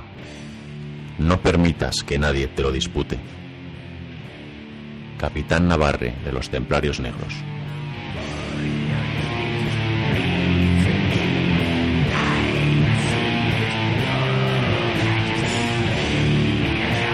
Vamos a ya, si quieres, a un poco más en profundidad de los marines espaciales, ¿no? Los Adeptus Astartes que si bien la Guardia Imperial es el martillo del emperador, pues los Astartes son la espada del emperador, ¿no? Los ángeles de la muerte. Sí, sí, son conocidos eh, muchas veces. Son en número mucho más reducidos, evidentemente. Hemos dicho que cada capítulo son mil marines, nada más, más o menos. Sí, pero lo suplen con, con sus propias capacidades individuales. Claro, en, en, tenemos en cuenta que estos que son superhombres realmente, ¿no? Son eh, guerreros alterado, alterados genéticamente para convertirse, pues, eh, en el máximo exponente de, Sí, para que, para que veas un ejemplo, por ejemplo, yo tengo aquí algunos datos así curiosos sacados del juego de rol, ¿no? Y se supone que, por ejemplo, el marine más bajo que encuentro yo aquí en los datos mediría 2 metros 20 y pesaría 135 kilos. Entonces, luego pasamos, si pasamos al más alto, podría llegar a alcanzar los 3 metros 10 y 200 kilos de peso, ¿no? Estamos hablando realmente de gigantes, ¿no? Gigantes, claro, gigantes con los músculos potenciados artificialmente, con el esqueleto endurecido, con un montón de órganos implantados. Claro, realmente, no- realmente eh, hay que hablar de que la, la propia sangre de los primarcas es la que fluye ¿no? por las venas de cada marina espacial. ¿no? Están, su semilla genética está cogida de los primarcas originales. que a su vez lo cogieron del emperador también. Efectivamente. Entonces, bueno, pues eh, además esta semilla genética es la, la posesión más preciada de cada capítulo. ¿no? Eh, es la única que permite pues, el constante reclutamiento y desarrollo de los nuevos hermanos de batalla. ¿no? Y bueno, pues cuando se recluta a un, a un humano para ser un marine espacial, pues primero se le somete a un entrenamiento, a una serie de pruebas muy duras y cuando Sí, las pasan, pues ya se someten a esta alteración genética eh, que los convierte en marines espaciales, ¿no? Se Y que, implantan la semilla genética y claro, ciertos y, órganos. y bueno, pues un marine espacial, una vez tus astartes, es- eh, tiene una serie de órganos y de, y de características que la, le hacen diferente, ¿no? Podemos comentar algunas de ellas si quieres. sí, es eh, interesante. Claro, ahí por ejemplo es- está el órgano mucranoide, que es un órgano que responde a estímulos químicos, eh, causando que, pues, que el marine espacial secrete una sustancia cerosa que cubre la piel, ¿no? Entonces los marines son cubiertos por una sustancia, eh, por esta sustancia antes de entrar en, animada en animación suspendida, sí. Entonces pueden protegerse de, de- Del frío extremo. del frío extremo, o incluso el del vacío, extremo. ¿no? Exacto, sí. Luego estaría el órgano del Arraman, que, que, bueno, es un órgano que cuando un marine espacial pues, resulta herido, eh, hace que la sangre forme instantáneamente una capa de tejido cicatrizante, ¿no? que detiene la hemorragia instantáneamente y protege la herida. ¿no? Es un órgano que es responsable de producir estas células, ¿no? células del Arraman se llaman, y, y le permite pues eso, cicatrizar las heridas instantáneamente. Una velocidad increíble, sí. Tienen también eh, un órgano especial que, le, que está implantado en las vértebras torácicas y, y en la pared del estómago y que le permite eh, absorber material genético de la propia carne. Eh, es decir, eh, un espacial puede obtener eh, los recuerdos de una criatura devorando su carne. Sí, eso lo había oído. suena, suena brutal sí, eso, ¿no? sí. Y luego sí, es que tiene una serie de... Hay algunos que, en algunos capítulos que les, les atribuyen, o sea, les tienen un órgano que les atribuye la capacidad de, de escupir ácido, incluso, ¿no? Sí. O sea, de- como ya como un arma ahí la- el escupitajo. Se les implantan unos globos oculares mejorados también, que les permitan una agudeza visual mucho mayor y una visibilidad eh, potenciada en, en condiciones reducidas. el oído también lo tiene y el olfato potenciado. Tienen un corazón secundario, eh, que bueno, está, estaría situado en el costado derecho del pecho y bueno, es un corazón capaz de mantener el flujo sanguíneo y las funciones vitales en caso de que el corazón primario resultara destruido. tiene pulmones, me parece, tiene un pulmón secundario o algo así, creo. Sí, pulmón múltiple, según pone aquí. Eso es. Eh, bueno, pues pueden cerrar el acceso a sus pulmones normales para respirar a través de este multipulmón sintético, ¿no? Es un pulmón múltiple que permite al marine espacial pues respirar en atmósferas venenosas o incluso bajo el agua, ¿no? Eh, como decías, el oído, el oído Liman, que es un oído potenciado. Eh, bueno, es que es una cantidad de Sí, cosas. una- Eh, Por ejemplo, mira, el, de escupir ácido se llama Betz- la glándula de Betschers. Lo tengo yo por aquí. Glándula de Betzer, sí, mordisco venenoso. Bueno, tiene una serie de potenciaciones, bueno, pues que los, que los convierten, ya no solo por su tamaño y su fuerza que has comentado tú antes, ¿no? Sino por, por todo este tipo de alteraciones genéticas, los convierten en máquinas de matar casi Si perfectas, no ¿no? necesitan dormir, pueden, pueden dormir independientemente de un lado del cerebro y luego el otro, entonces están siempre alerta. Se llama nodo catalepsiano. Los marines espaciales pueden descansar la mitad de su cerebro cada vez, permaneciendo así despiertos durante varios días seguidos. Y bueno, un montón de capacidades, pues eso, que los hacen los guerreros perfectos para, para defender a la humanidad de todos estos horrores, ¿no? Que, que la acechan. Entonces, bueno, pues como decíamos, eh, ya hemos comentado un poco el origen de estos marines espaciales, eh, la creación y, y, bueno, pues eh, estos marines espaciales están organizados en capítulos. Sí, luego aparte la, no solo físicamente son sobrehumanos, sino que también el entrenamiento a los que son sometidos y las doctrinas ahí de lealtad hacia el emperador y hacia la humanidad también son duras como, vamos, como el adamantio, ¿no? Como si Sí, dijéramos. son, realmente monjes guerreros, ¿no? Eh, Son Sí, guerreros, son pero son también eh, estilo, pues eso, fieles al dios emperador. Exacto, eh, su vida es la lucha, sus rituales de, de ungimiento de las armas, de preparación para la lucha y poco más. Están, viven para eso, para luchar y para defender la humanidad de sus enemigos, ¿no? Están organizados en capítulos, como decía, y cada capítulo, pues desde la herejía de Horus, eh, se organizó de la manera siguiente, ¿no? Cada capítulo tiene 10 compañías.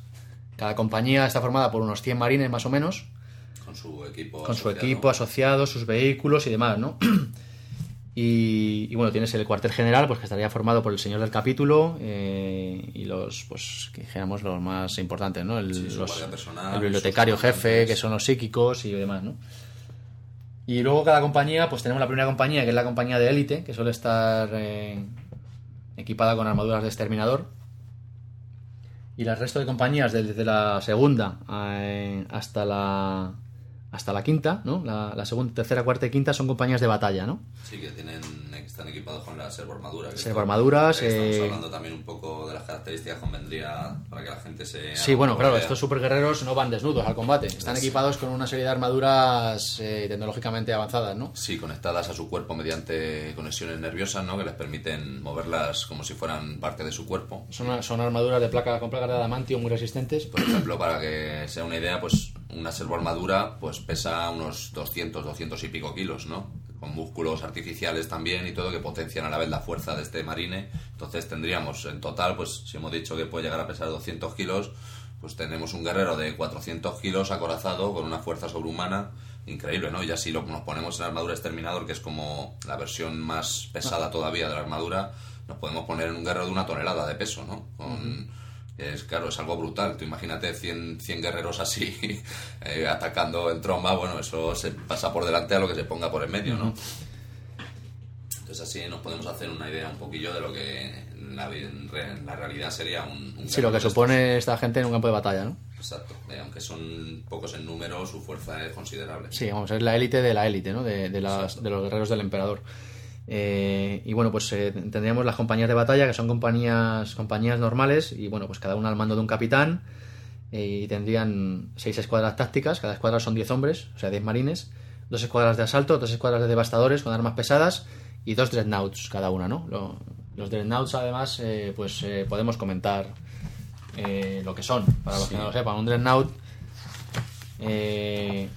realmente cuando un cuando un marine espacial pues sufre una herida mortal no eh, y que ni siquiera pues su físico sobrehumano puede resistir su cuerpo es retirado del campo de batalla y, y, bueno pues reservado para instalarlo en un sarcófago sellado no de adamantio que va dentro de un dreadnought que es una especie de de, de, de robot, robot, gigantesco sí, no un robot gigante acorazado y armado no en el que se mete el sarcófago y se conecta. No a todos los marines se les mete ahí. Sí, a héroes, a los a grandes han, héroes de los marines espaciales que, los que perecen. Se han, los que se han ganado el honor. Claro, eh. los, los, más poderosos que han caído en el campo de batalla con honor, pues, eh, pues bueno, sus cuerpos maltrechos eh, son preservados de, de la muerte.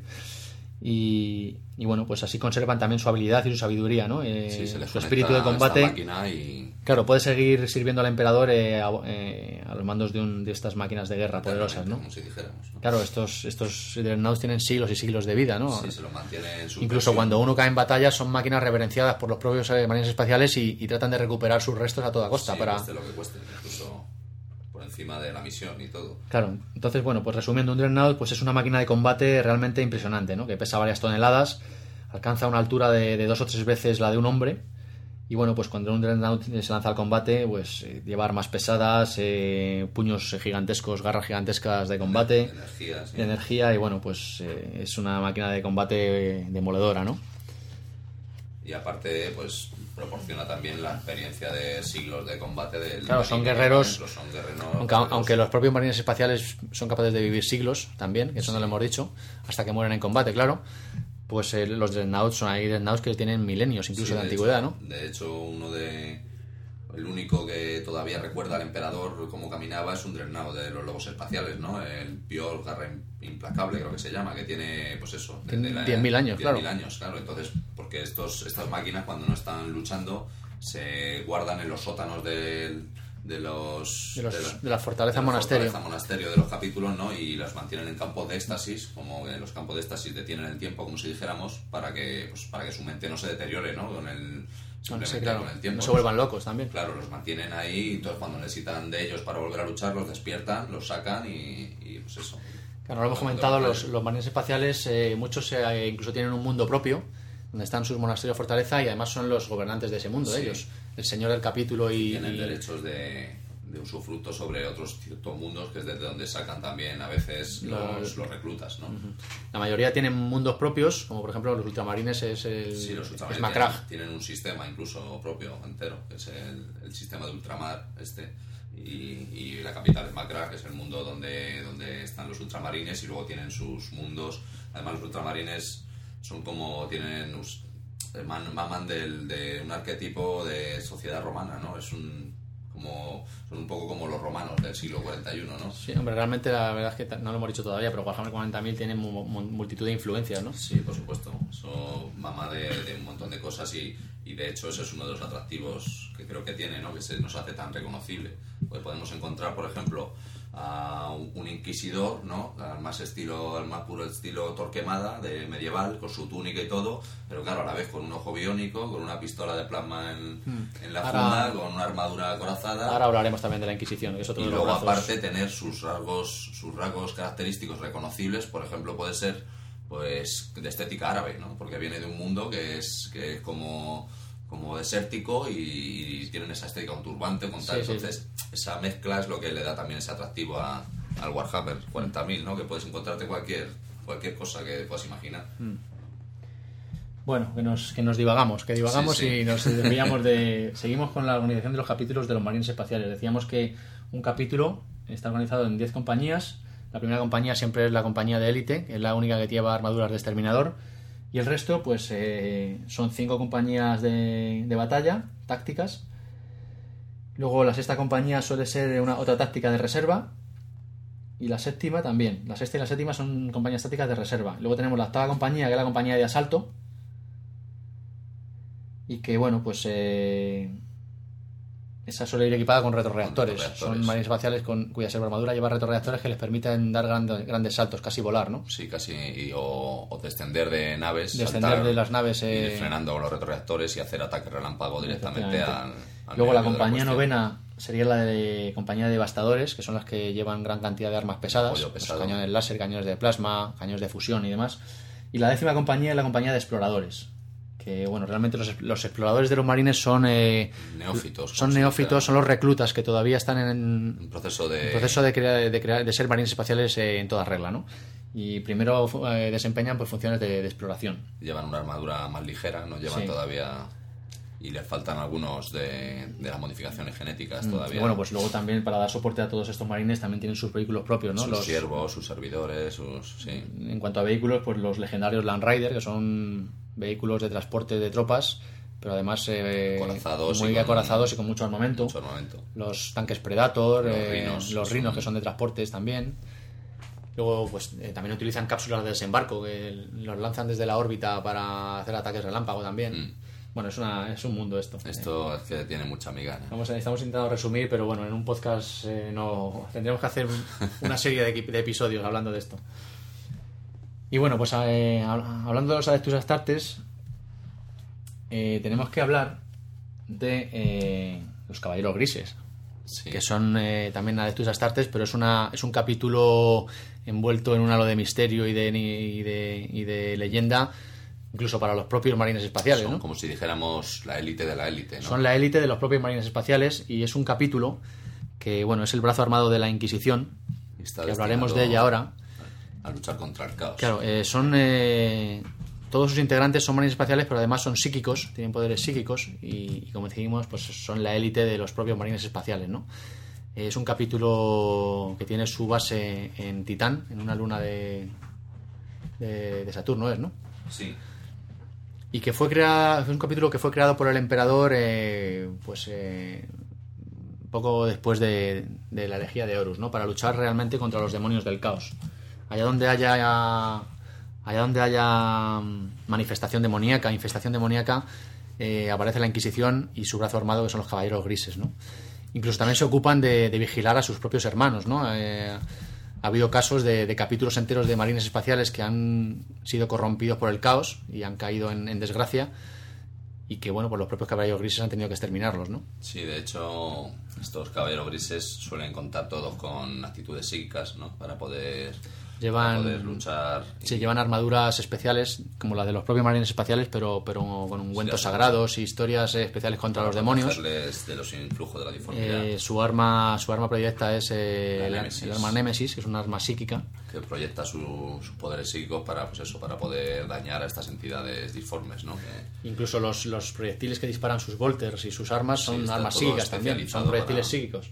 Está todo especializado para este tipo de enemigos y luego hay un detalle sobre su formación y tal que también se ha mantenido en misterio que no se sabe ni qué semilla genética de qué primarca proviene, ni, ni nada, ¿no? Entonces, eso nos da una pista en uno de los libros que, de estos de la herejía de Horus que se han, se han publicado hace poco y nos da a entrever que, que, que descienden de, de Nathaniel Garro, ¿no? Que es un es uno de los un integrante del capítulo de la Guardia de la Muerte, ¿no? Que es uno de los capítulos traidores. ¿no? Era el capítulo de Horus realmente, ¿no?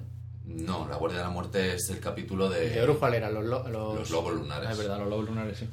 La Guardia de la Muerte es el de eh, Mortarion, que es el Es otro de los primarcas. Sí, es otro de los primarcas, que luego después sería la Guardia de la Muerte, ¿no? Que son los marines de plaga, estos que son como Sí, que se fueron corrompidos por Sí, el caos. se- se- Sí, porque eso no lo hemos comentado. Eh, de- o sea, en la herejía de Horus un montón de capítulos de legiones de marines espaciales fueron corrompidas.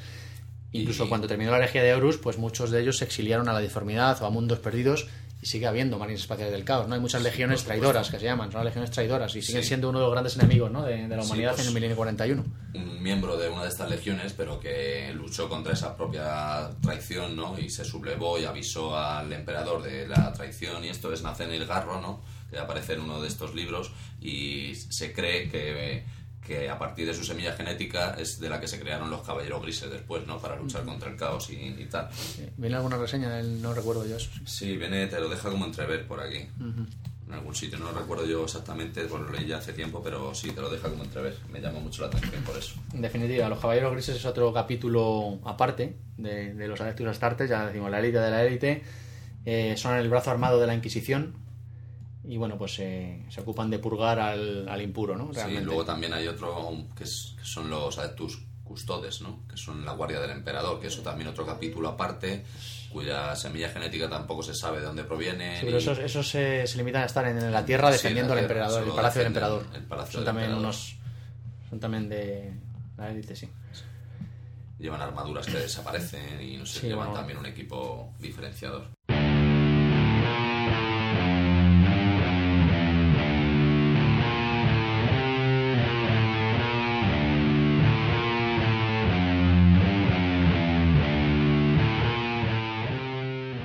Puede considerar el destino de un solo hombre, ni el de diez, ni el de cien, ni el de mil. Billones de hombres vivirán o morirán a causa de nuestras acciones aquí, y no podemos permitirnos el lujo de considerar el coste. Inquisidor Kripman.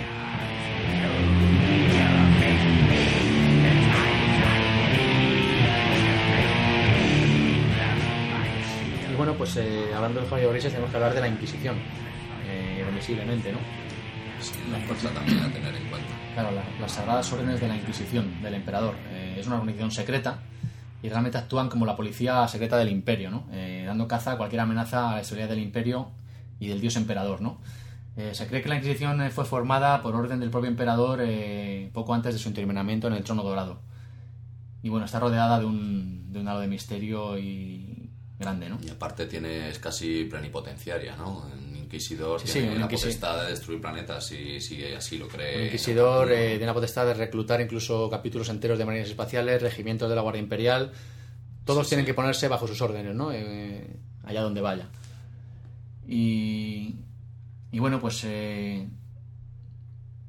la Inquisición se estableció en su forma moderna en algún momento del 32 milenio, ¿no? Eh, unos 800 años después de la herejía de Horus.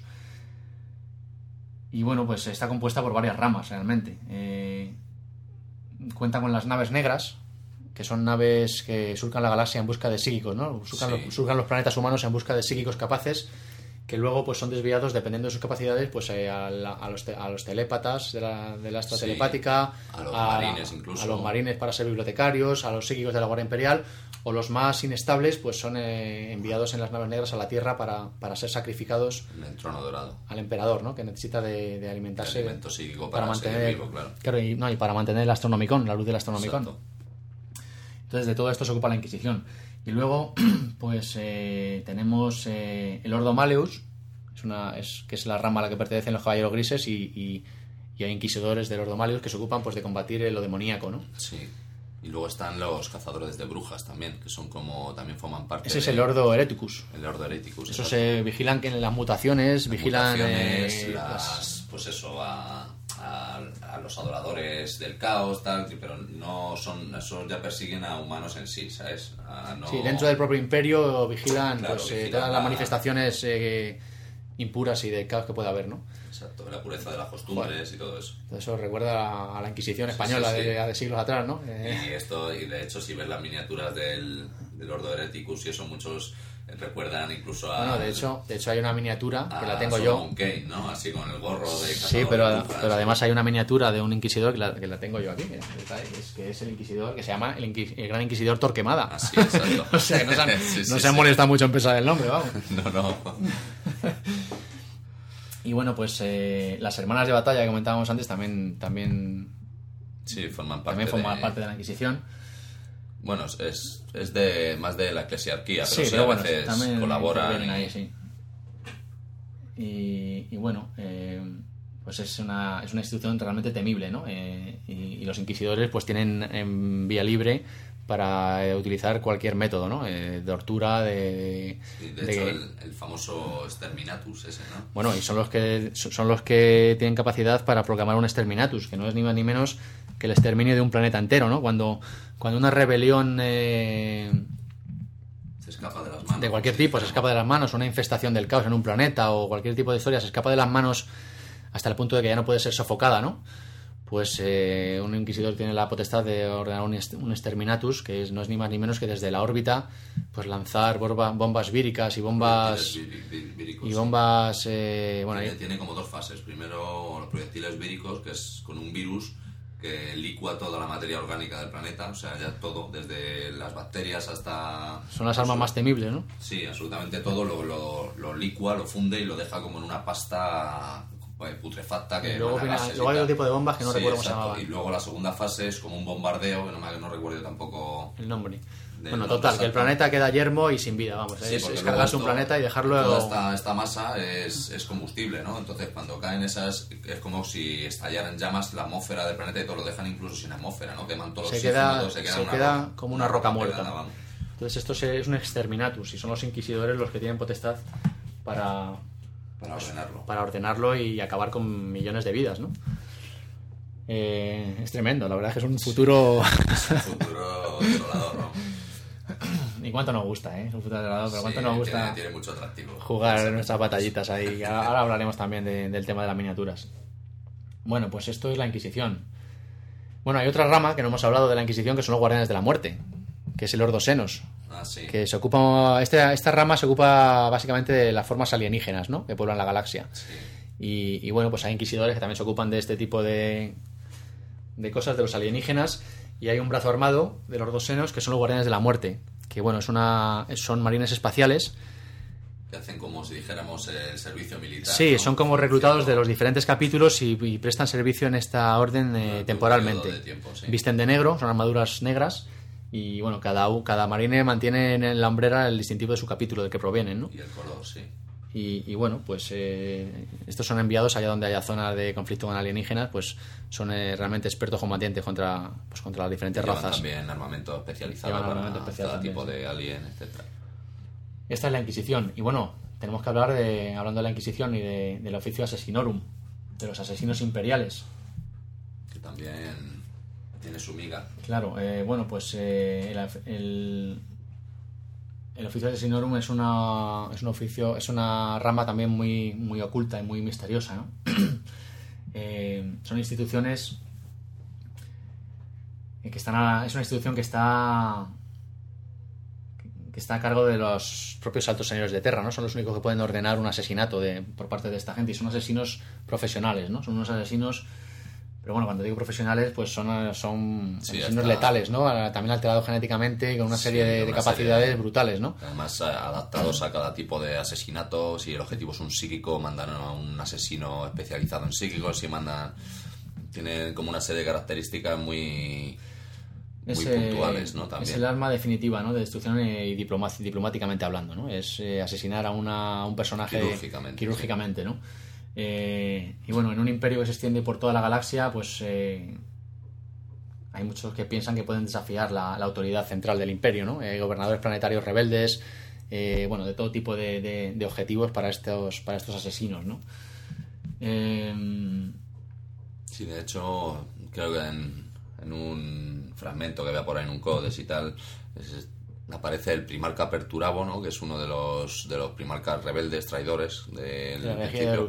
Sí, y sale como una conversación con su asesino, ¿no? que precisamente es un asesino del culto asesino honesto al que matan para, el que mandan para, para acabar con él. ¿no? Joder, y puede con un primarca un asesino Sí, pero ahí el, el rollo es que se deja un poco matar el otro también. Como que dice, te estaba esperando, no sé qué. Y se deja, como que yo qué sé. Hay diferentes templos de, de- Cada uno tiene sus características, ¿no? Los más famosos pues tenemos el templo Calidus, el templo Culexus, el Eversor y el Vindicare. Son los, más, los cuatro más famosos. Y cada uno, cada tipo de asesino, pues tiene unas características eh, propias, ¿no? De- y bueno, pues se usan dependiendo de las necesidades. Por ejemplo, el templo Calidus, el templo Calidus es un asesino muy sutil, muy utiliza mucho la... Y sí, tiene- utiliza drogas polimórficas para cambiar la propio- el propio aspecto físico, La ¿no? estructura del cuerpo, sí. Y bueno, pues cada uno tiene, hay, hay otros que tienen poderes psíquicos, bueno, cada uno tiene sus características, ¿no? No vamos a relatar aquí todas ahora porque nos extenderíamos eternamente.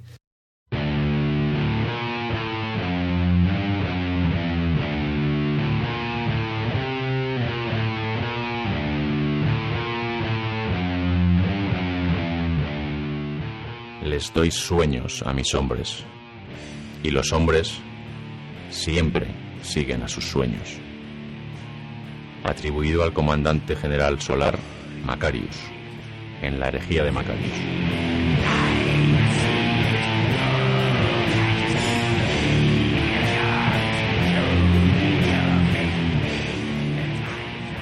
Adeptus Mechanicus ya hemos hablado, que son los que, se ma- los que mantienen la tecnología y construyen las maquinarias. El culto al dios máquina. Como un sacerdocio así, pero que serían los técnicos de hoy en día. Pero cuya base principal está en Marte.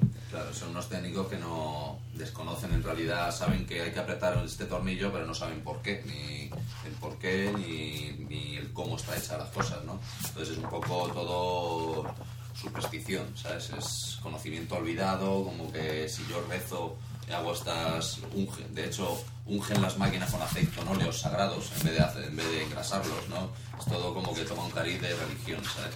Este mantenimiento de, de las máquinas y tal y tienen mucho poder el, el Actus Mechanicum, claro, porque es, es el, son los que le dan Claro, es que sin, sin, sin ellos no habría, no habría tanques, no habría maquinaria bélica, no, No habría viajes interestelares tampoco, porque mantienen las naves, claro. las naves y las los, mantienen. los motores de diformidad. Exacto. Y bueno, de- de- para terminar ya con los defensores del imperio, bueno, tenemos la flota imperial, como hemos dicho, que son los que se ocupan Sí, de, unir, de, que- unir, de unir las estrellas a través de los viajes Bueno, diformes. ya hemos dicho que con una nave puedes destruir un planeta, ¿no? Con las bombas bélicas y tal, o sea que una, una nave... eh, Los grandes, de eh, los grandes es- destructores imperiales. Sí, sí, no no es nada desdeñable, ¿no? Tienen un poder increíble. Y tenemos para terminar las legiones de titanes, ¿no? que ya son las máquinas definitivas de combate que puede, se puede ver en un campo de batalla del milenio 41. Sí que se- Y bueno, los titanes, como su propio nombre indica, son máquinas inmensas de guerra. Desde las más pequeñas, que son los Warhound, que, que pueden medir pues eh, el tamaño de, de un edificio de cuatro plantas, hasta los, los River, que son de tamaño medio, o los Warlord, ¿no? que son máquinas de cientos de metros de, de altura, de miles de toneladas. Para que la gente se sitúe un poco, serían pues el que los conozca como los, los, los Mets, ¿no? De, de Mes Warrior, de los libros de Mes Sí, Warrior. bueno, parecidos, pero- estilo, pero, más, pero más incluso, incluso más grandes todavía. Sí, sí. Y bueno, pues una máquina de estas pues tiene el poder de ataque y de destrucción de, de regimientos enteros de, de- de combate, ¿no? Son máquinas ancestrales, además, que, que llevan miles y miles de años en servicio y que provienen, como decimos, también de la edad oscura de la tecnología, ¿no? Son máquinas con una tecnología que incluso ya ha sido olvidada de cómo se construyeron, ¿no? Y son reverenciados, casi, casi son como la, la misma encarnación del dios máquina, ¿no? Que Sí. reverencia el Adeptus Mecánicos, ¿no? Son unos monstruos gigantescos de combate, ¿no? Muchos de estos también se, se pusieron del... Hubo legiones traidoras. Sí, en la herejía de Horus eh, fue un cisma total, ¿no? De, tanto de las legiones de marines como de la Guardia Guardia. Mortis, por ejemplo, o otras legiones así famosas de, de titanes traidores, ¿no? Que bueno, que todavía en el milenio 41, pues junto con los marines del caos, también hay. En las guerras del milenio dando- 41 entre el caos y el imperio, pues sigue habiendo todo este tipo de maquinaria, ¿no?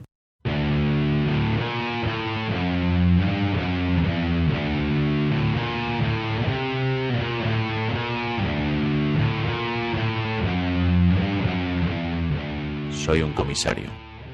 Estoy autorizado a imponer justicia allí donde falte. Estoy autorizado a castigar la cobardía. Tengo autoridad total para juzgar, en el nombre del emperador, en el campo de batalla. Coronel comisario Ibram Gaunt, momentos antes de la ejecución de su tío, el general Aldo Dercius.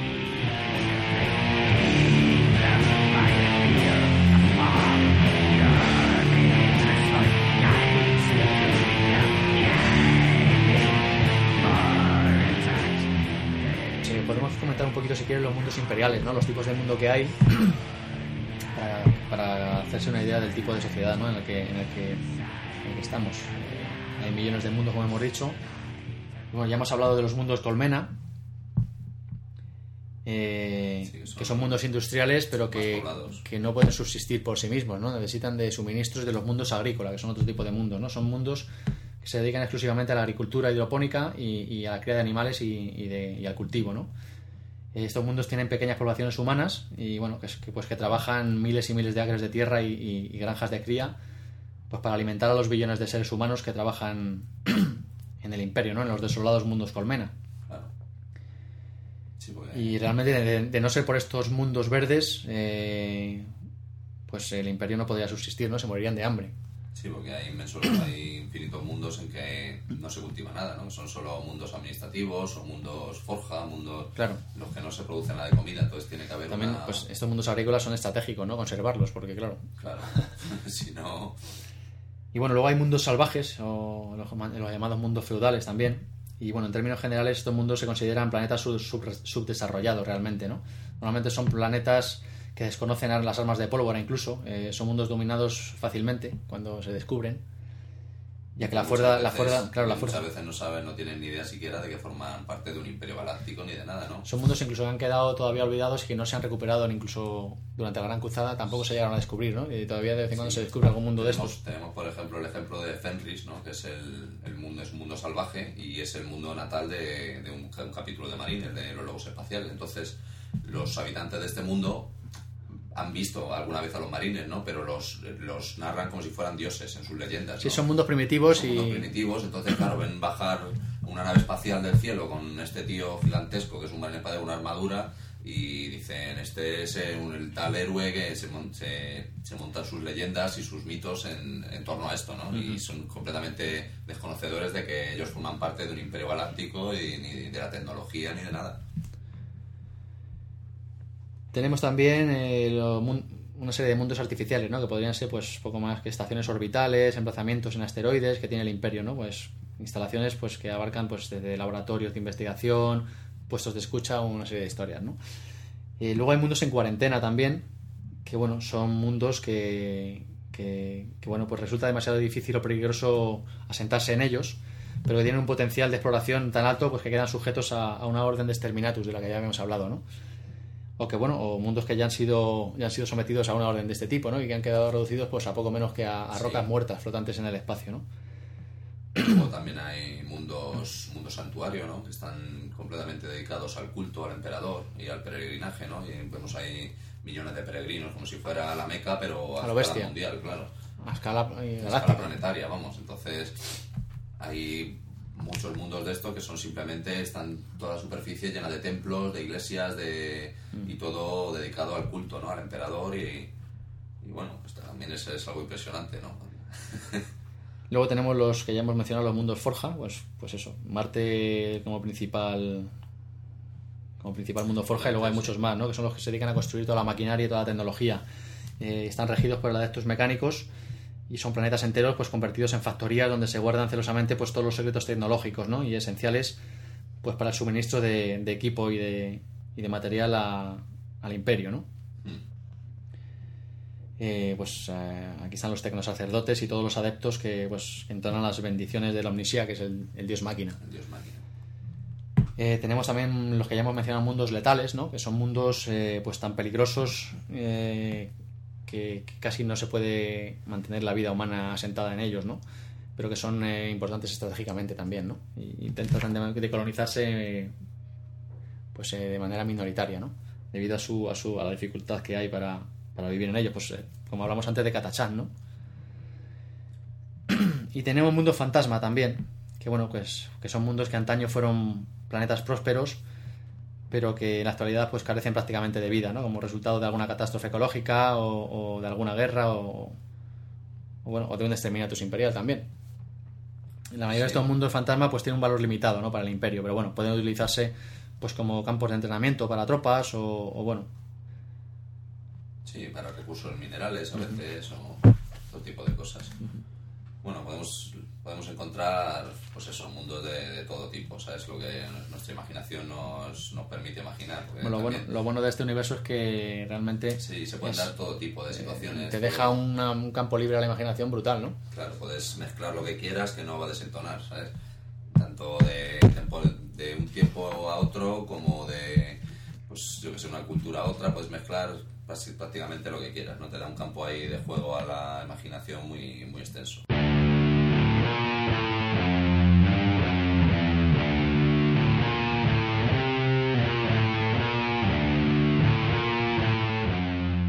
Maté a miles en nombre del emperador y no me dio nada excepto su maldito silencio. Ahora sus perros falderos ladran por cada vida que arrebato, mientras los dioses me prometen la galaxia. Señor del caos, Svane Bulford.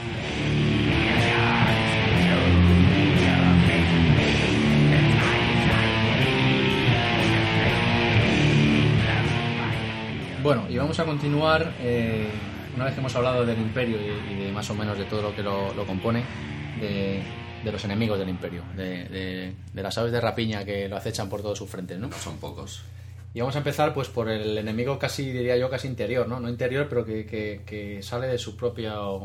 del, del interior del imperio, que es, eh, que es la influencia oscura del caos, ¿no? Y de, y de los demonios de la disformidad, que fueron los que provocaron la herejía de Horus y la lucha entre...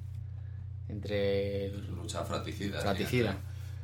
Eh, de eso, de aquello, pues han quedado los marines espaciales del caos, que son pues todos los supervivientes de aquellas legiones renegadas, ¿no? De la herejía de Horus y que siguen vagando por la galaxia, ¿no? Sí, Eh, bueno, se, se refugiaron en el ojo del terror, ¿no? que es la perturbación esta disforme, que es como una tormenta gigantesca de disformidad que hay en, en la galaxia. ¿no? Es la que, la que está cercana al planeta Kaya, que decíamos Exacto, antes. que es la, por eso los cadianos están ahí, están en pie de guerra siempre, ¿no? Intentando refrenar estas fuerzas que, que no entonces, escapen de ahí. entonces estos marines espaciales del caos, pues bueno, que antaño fueron defensores del imperio y que se rebelaron en la herejía de Horus, pues en la actualidad se han convertido en guerreros mortíferos, pues tan mortíferos como los propios marines espaciales del imperio, pero que se inclinan más hacia la anarquía y la destrucción, ¿no? Hacia la- las depravaciones que, que el caos les ha, les ha les ha metido en su interior, ¿no? Eh, solo atienden a sus propios deseos y, Y a y lo a los que- dioses de la disformidad, ¿no? Eh, que Claro, les porque garantizan... hay, que, hay que reseñar que cada uno cada uno sigue a un dios, ¿no? Como si dijéramos, o incluso a- hay como cuatro grandes dioses, ¿no?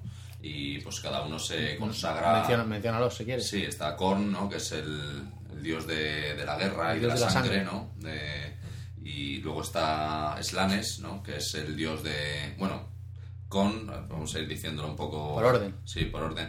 Eh, Kon es el primer dios que nació, se supone, ¿no? Y, es el- y nacen, estos dioses nacen de, de la psique de la humanidad, ¿no? De la propia psique Sí, de la porque el humanidad. espacio, el espacio disforme realmente es, una, es un espacio que está compuesto de energía un- pura y de, sí. y de todas las, las mentes psíquicas de todas las razas de la galaxia, ¿no? Exacto, que es un reflejo de- del universo material. Entonces, la- las mentes de la humanidad, por ejemplo, los instintos de, de, de matanza, de, de muerte y de, Sí, todos los sentimientos más su reflejo en la disformidad, ¿no? Y entonces crearon a este dios que es Gorn, ¿no?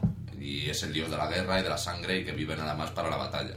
Entonces, a su vez, luego encontramos a, a Nurgle, ¿no? Nurgle, que es el dios de la, putrefacción, de la pu- putrefacción y de la descomposición, ¿no? Y, y este dios, pues, surge, pues eso, de la muerte de todas las cosas, de las enfermedades, de... Y, y bueno, es el segundo gran, gran dios así en, en poder Dios del caos. Sí, el dios del caos, claro. Y luego podemos encontrar a Tezench, ¿no? Que es como el dios del cambio y de, de la magia, como si dijéramos, ¿no? De los hechiceros. Y es el que, el que urde el destino, ¿no? El urdidor del destino, se supone. Entonces este, este surge de, de todas de los de, de todos los, los conspiradores, de los astutos, los que urden planes, los un poco de, de las psiques un poco ma- maquiavélicas, ¿no? Eh, y luego por último ya encontramos a Slanes, Que fue el último en que nacer. fue el último en nacer, que es el, el príncipe oscuro, le llaman, y este nació no de los, de- no de los, de los hombres y de la humanidad, sino de los Eldar, ¿no? que es una raza alienígena, que podríamos identificar con los elfos en la fantasía clásica, ¿no?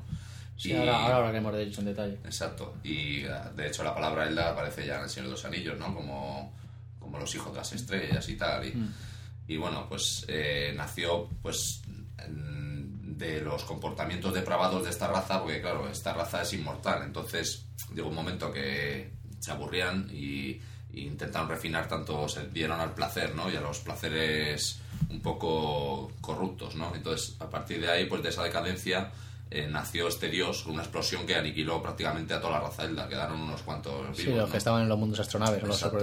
Y nació este dios que es el dios de, de los placeres sensuales, de, de la pasión, de, de- pero unos placeres sexuales corrompidos, ¿no? Llevados al extremo de la decadencia y de la depravación. Estos son pues un poco los, los cuatro dioses generales Del de- caos. que rigen en el caos. Luego hay otras muchas entidades, más o menos fuertes, y luego cada uno de, de las razas tiene su reflejo en la diformidad también, no son los únicos. Por ejemplo, los orcos, la, la psique belicosa y masiva de los orcos, pues tiene su reflejo en los dioses Gorko y Morco, ¿no? Que son un poco el reflejo de, de, de su conciencia, ¿no? Sí, sí, sí. Bueno, seguimos con los marines espaciales del caos, pues como decías tú, pues se han refugiado mayormente en el ojo del terror. Y, y bueno, eh, en el ojo del terror el tiempo, el tiempo fluye de forma extraña, ¿no? Eh, con respecto al universo material. Y los marines espaciales del caos pues, su- surgen de su interior en, en incursiones, ¿no? Eh, esporádicas, eh, acosando al imperio. Eh, son renegados de las legiones traidoras. Y bueno, algunos de ellos incluso permiten que, los demonios posean sus cuerpos, ¿no? Exhibiendo poderes destructivos pues que la deformidad eh, le proporcionan, ¿no?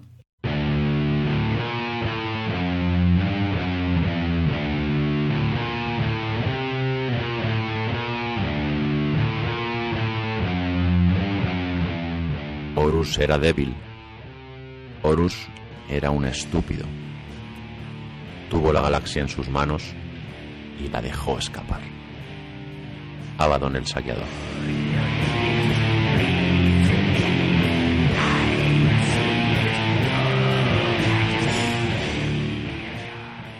Ese- negras muy famosas, ¿no? De, Se llama Abaddon, de Abaddon el saqueador, sí. Abaddon, Abaddon- además, Abaddon el saqueador es, Abaddon es un personaje que viene de, de- de de hace energía. 10.000 años, ¿no? Sí, es un, exacto, es... Era el lugarteniente de Horus, realmente. Claro, el, el capitán de la primera compañía, de la compañía de exterminadores, de Horus. de Horus. de- Entonces este, este sobrevivió a, a la guerra de, de la herejía de Horus y bueno, pues luego se exilió al ojo del terror Sí, y sigue... como si dijéramos el mando de la legión y le cambió el nombre a la legión negra y Mm. los colores en, en el luto en, en recuerdo al luto por, por Horus no por, Mm. por su primarca y bueno pues esa hoy en día es como si dijéramos el enemigo más más acérrimo del imperio en lo que al caos respecta no Y luego pues tenemos también a los demonios, ¿no? Que son los que habitan la disformidad y realmente son la destrucción personificada, ¿no? son Son- entidades puras eh, sí formadas se por la alimentan, se, la se alimentan de los deseos más oscuros de, de las mentes, Sí, y de las almas de los humanos cuando mueren pero no solo de los humanos, de todas las razas, Sí, ¿no? De, sí, de la- galaxia.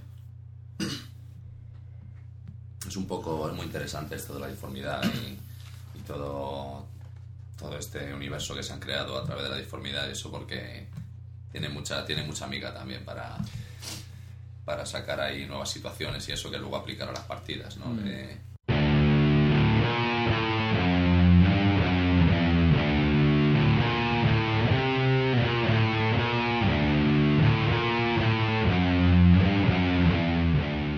¿Qué saben los humanos de nuestro dolor? Hemos cantado canciones de lamento mucho antes de que vuestros antepasados salieran arrastrándose del mar. Vidente Eldar, Eldrath Ulran.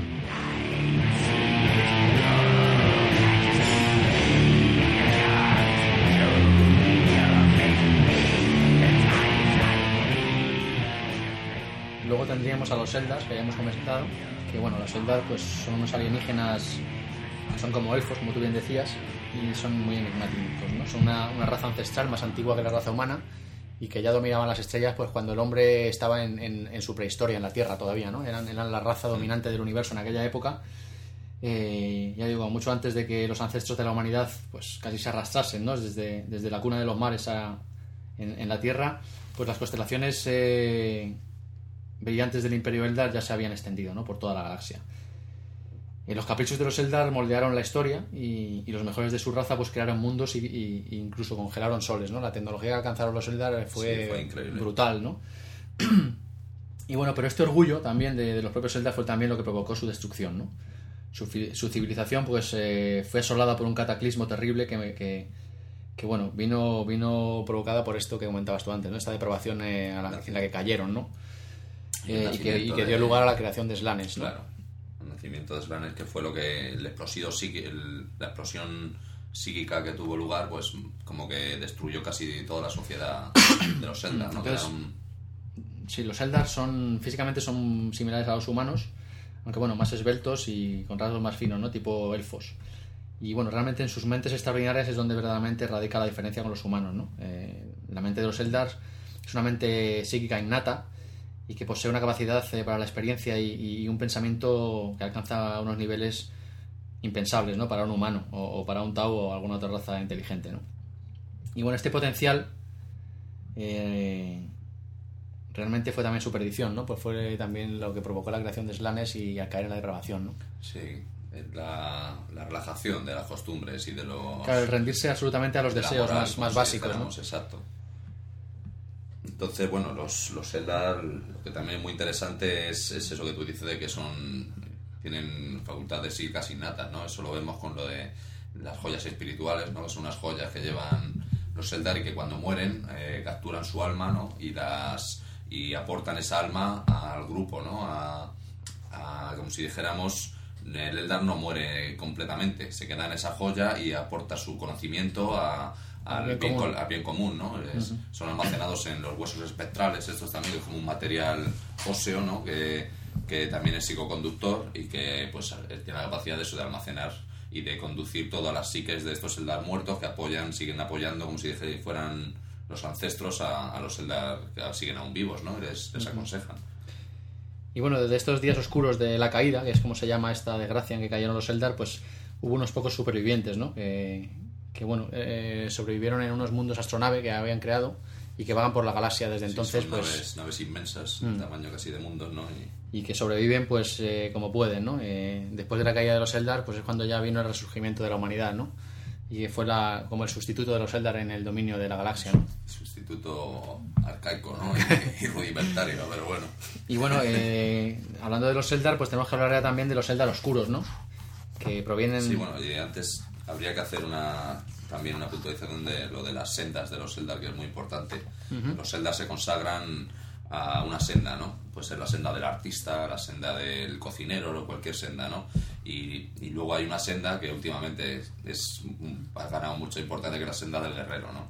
Entonces, como son inmortales, pues pueden dedicar a lo mejor cuatro siglos a la senda de, de la- del arte, cuatro siglos a la de la literatura y luego otros tantos a la senda del guerrero, pero todos tienen que pasar por esa senda.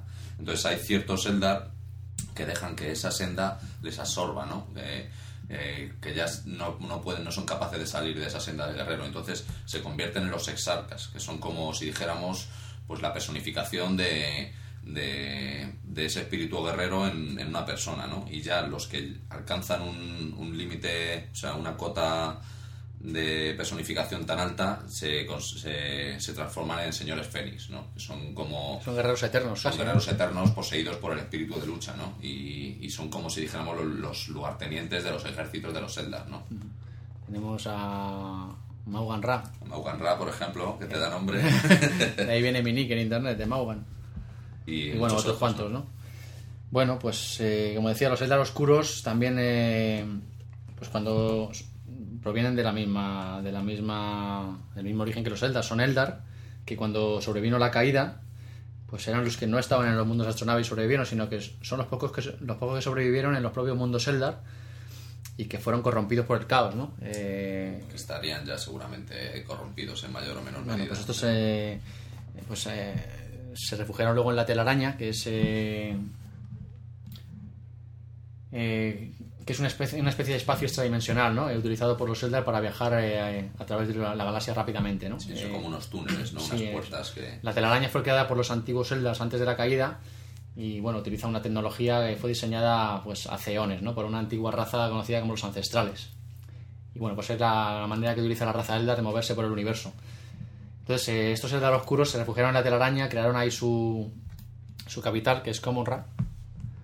Y bueno, pues ahora en el milenio 41 pues son poco menos que piratas, ¿no? Que se dedican a hostigar al imperio humano eh, como piratas galácticos, ¿no? Y, y bueno, son depravados y su único fin es la tortura y, e infligir dolor, ¿no? Gratuito. Eh, todo esto, pues, eh, influenciado por, por, por, por Slanes, ¿no? Eh, además, estos Eldar Oscuros, junto con, con los Tau, que es otra. No, los, bueno, los Tau y los Necrones, que son otras dos razas que ahora comentaremos, pues estas fueron incorporadas al universo de Warhammer 40.000 en relativa- Sí, hace relativamente poco, porque hace 10 años o 15 años, cuando No. empezamos tú y yo a meternos eh, a jugar a esto, no existían. No existía, ¿no? Justo cuando... Luego han, han ido añadiendo cosas, ¿no?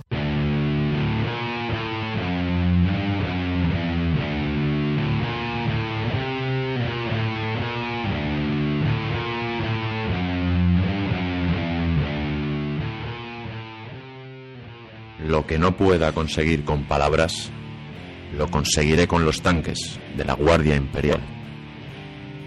Comandante General Solar Macarius.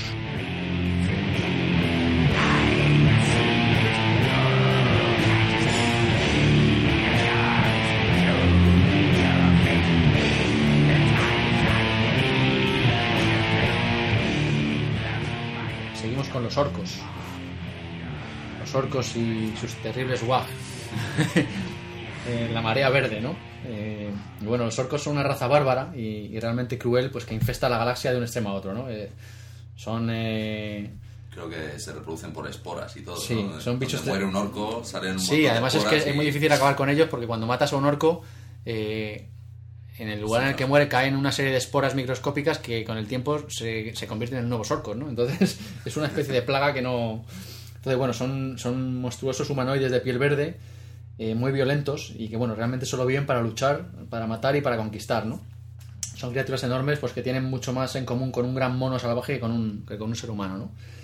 eh, de músculos grandes y, bueno, muy desarrollados y que terminan en, en grandes manos con garras ideales para, para destripar a sus presas, ¿no? Largos, cos- largos colmillos, eh, emiten gruñidos guturales y bueno, tienen un idioma gutural, ¿no? Como si pudiéramos... Y ojos porcinos, además. Así son como... Sí, sí. Y bueno, pues nada, eh, los orcos prefieren vivir eh, en medio de la suciedad y, y- y de la miseria y guardan todas sus energías para el combate, ¿no? Que es su, único, su única finalidad en la vida, ¿no? Sí, de hecho, Sí. dicen que, pues que antiguamente los orcos no eran todos así. Había como una raza más inteligente y más refinada que precisamente fue la que creó a, est- a- a estos más toscos y más beligerantes para que los defendieran, ¿no? Y para trabajar, ¿no? Y eso. Para trabajar y para luchar, ¿no? Ya nos dicen que esta raza, raza, pues, por motivos desconocidos, desapareció y solo han quedado pues sus sirvientes belicosos, ¿no? Claro, además que todos los orcos son, son violentos por naturaleza, ¿no? Desde el guerrero orco más, desde el guerrero orco más, más fornido al más enclenque de los esclavos Gretchen, ¿no? Entonces los orcos realmente necesitan el conflicto, pues igual que los humanos pueden necesitar comer o beber, ¿no? Y, además eh, lo curioso es que los orcos eh, aumentan de tamaño y se vuelven más poderosos cada vez que, que luchan, ¿no? Y que ejercen una dominación. Entonces un orco realmente se siente verdaderamente feliz cuando está cuando está luchando y matando y, y- guerreando, ¿no? Entonces, de, de ahí la naturaleza orca, que se- están en, en constante expansión por la galaxia y conquistan planetas y atacan eh, planetas por el mero hecho de atacarlos, simplemente. Sí. No es que quieran tierras nuevas ni Y de conquistar... hecho, por contrapartida, el- lo que precisamente los frena es esa también, esa ansia de lucha. Claro, de vez en cuando- No encuentran enemigos contra quien luchar, luchan contra sí mismos. Sí, Entonces, luchan. es lo que salva a la humanidad de, de verse invadida por estos orcos, ¿no? Porque de vez en cuando surge un gran, un gran caudillo orco que, que reúne a una gran cantidad de tribus en lo que se llama un gran wag, ¿no? Que, Guaj, sí. Eh, Y un gran wag es una especie de, de, pues eso, de reunir a miles y miles de tribus orcas en un solo ejército que va arrasando la galaxia ya por donde, por sí, donde pasa, ¿no? Solo busca guerra y destrucción. y- Pero claro, llega un momento que, que se debilita porque, bueno, ya empiezan a luchar entre ellos y demás y, y se vuelven a... se dispersan. Además se dice que si, si alguna vez se llegaran a unir todas las, todas las partidas de guerra y los clanes orcos de la galaxia, pues no habría escapatoria, ¿no? La galaxia se vería inundada, ¿no? Por una espiral, por una espiral de violencia sin fin, ¿no? Mm. Pero bueno, la suerte es que, bueno, pues es una raza tan... De hecho, le- leí yo hace poco un, en un relatillo que tenía tal que, que hay, hay una franja de la- del universo relativamente alejada, ¿no? Se han encontrado los tiránidos, que es es un, un organismo así estilo alien también. Ahora, ahora vamos a hablar de ello, sí. Pues que, que también muta, ¿no? Y se va mejorando para adaptarse, para ser cada vez más mortífero con, con un planeta, con un sistema de poblado solo por orcos, ¿no? Y entonces llevaban de guerra ahí varios siglos y cada vez, claro, los, los se hacían más fuertes y los orcos a su vez cada vez se hacían más fuertes todavía. Entonces decían que el destructor de la galaxia saldría del vencedor de esa, de esa batalla. Claro, pues iba a salir un- una cantidad de pedazo de enemigo que no veas.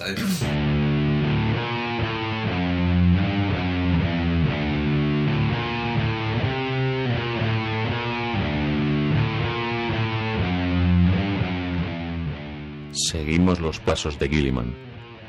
Así está escrito en el Códex y así debe ser. Barneus Calgar, señor del capítulo de los ultramarines.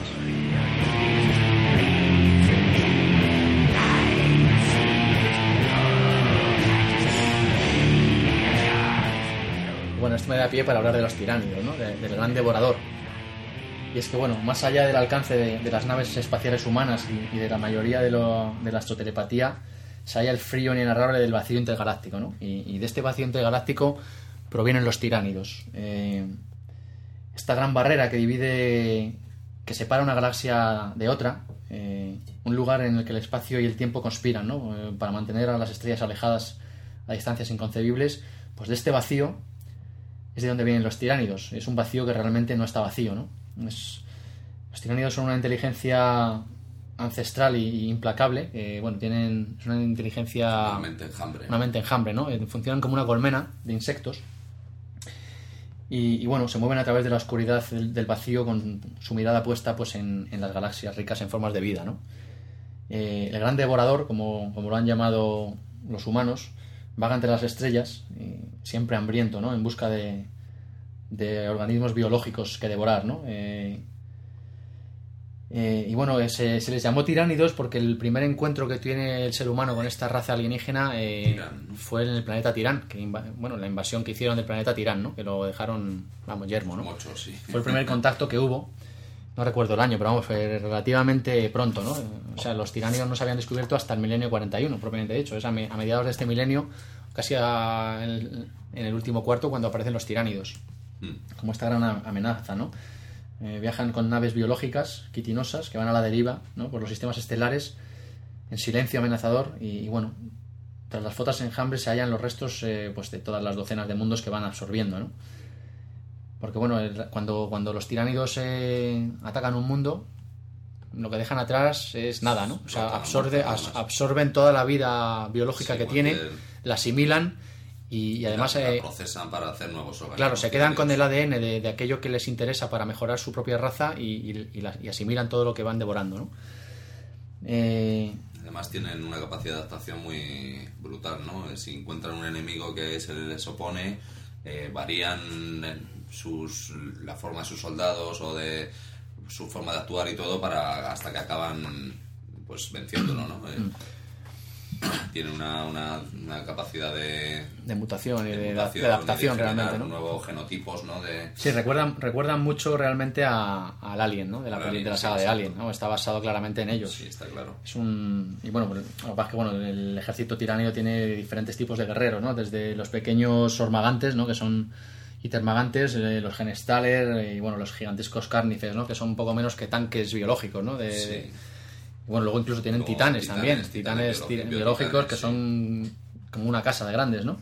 Entonces, bueno, eh, es un enemigo temible y yo creo que uno de los más peligrosos realmente, ¿no? Implacable, además, sí, implacable con el que no se puede razonar y, y, bueno, eh, es mítico el enfrentamiento de los ultramarines con los tiránidos, ¿no? Eh, hubo una invasión tiránida de la flota enjambre Bemoth, creo que era, Sí. que atacó por el sector de los ultramarines, el, el sector que defienden ellos, ¿no? Sí. donde está el planeta Macragh y demás. Y Sí, además, ultramar directamente. ultramar, además, que, sistema además que invadieron el propio planeta de los ultramarines, ¿no? Y fue una lucha épica. Sí, en la que el capítulo de hecho ha quedado, en la historia reciente está muy mermado y muy hecho polvo precisamente por eso. Se está Toda, toda, la primera, toda la primera compañía de élite fue destruida. Destruida, y, bueno, sí, bueno, no tienen casi ya armaduras de exterminador ni... y bueno, pues estos son los tiránidos, realmente una amenaza. De hecho, de- también leí hace por ahí estas joyitas de trasfondo que encuentras por ahí, pues eso que los tiránidos incluso en la disformidad, ¿no? Como van van arrasando todo lo, toda la vida que encuentran y tal, dejan como un espacio vacío en la Pero, deformidad. pero ellos, no, pero ellos no, no viajan por la deformidad, van... no, no, no, es, es- el reflejo de, de su mente enjambre y de, de su psique en la deformidad es vacío, ¿sabes? Entonces dicen que según va avanzando en el espacio diforme se va creando la nada también, o sea que si los tiránidos llegan a devorar la galaxia, el, el espacio diforme, los dioses del caos y todo eso también de- se los comerían, desaparecerían, ¿sabes? Pues, eh, O sea, que al final van a ser... eh, Sí, sí, estos lo- la- los peores de todos, ¿no?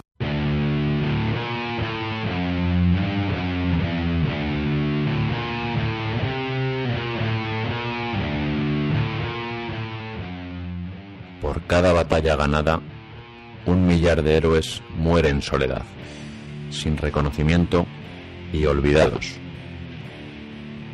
Proverbio.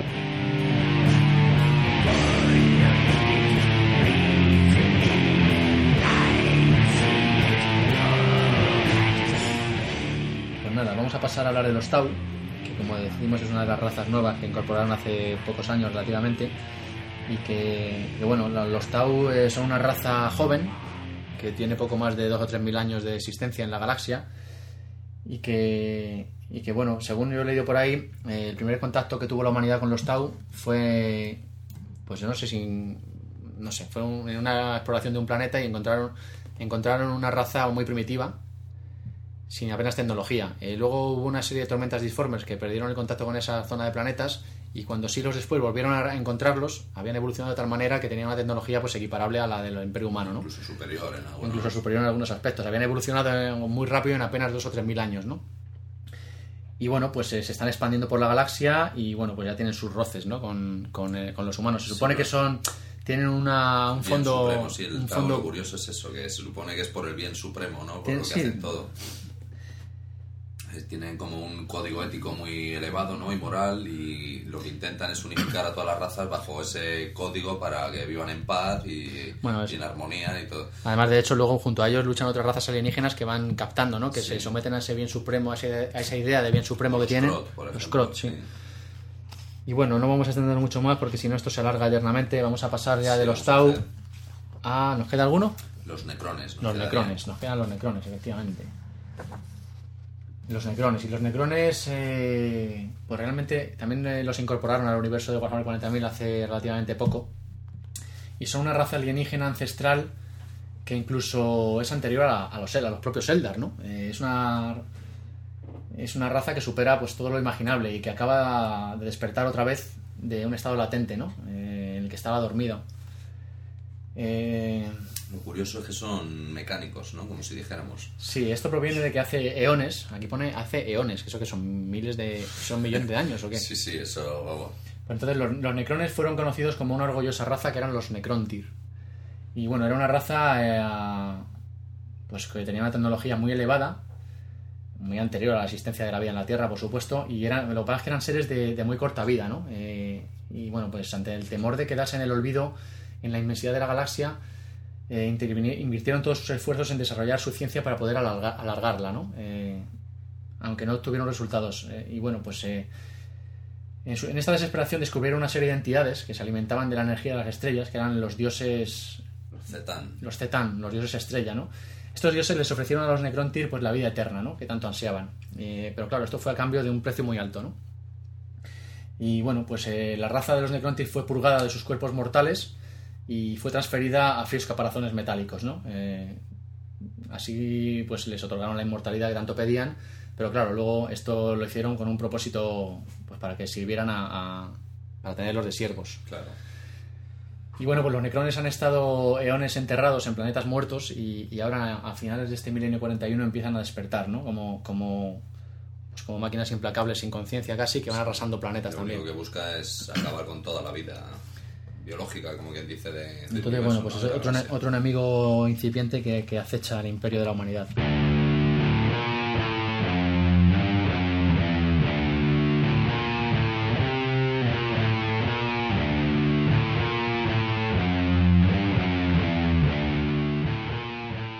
Para un marine espacial, el Volter es mucho más que un arma. Es un instrumento de la divinidad, de la humanidad. Es el que lleva la muerte a sus enemigos. Sus aullantes explosiones son oraciones a los dioses de la batalla.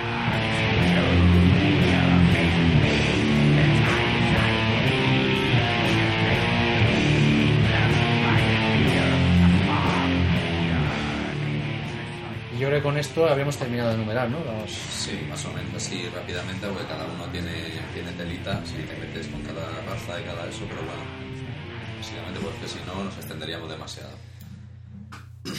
Y nada, básicamente este es el universo de Warhammer 40.000, eh, universo terrible y oscuro, ¿no? Eh,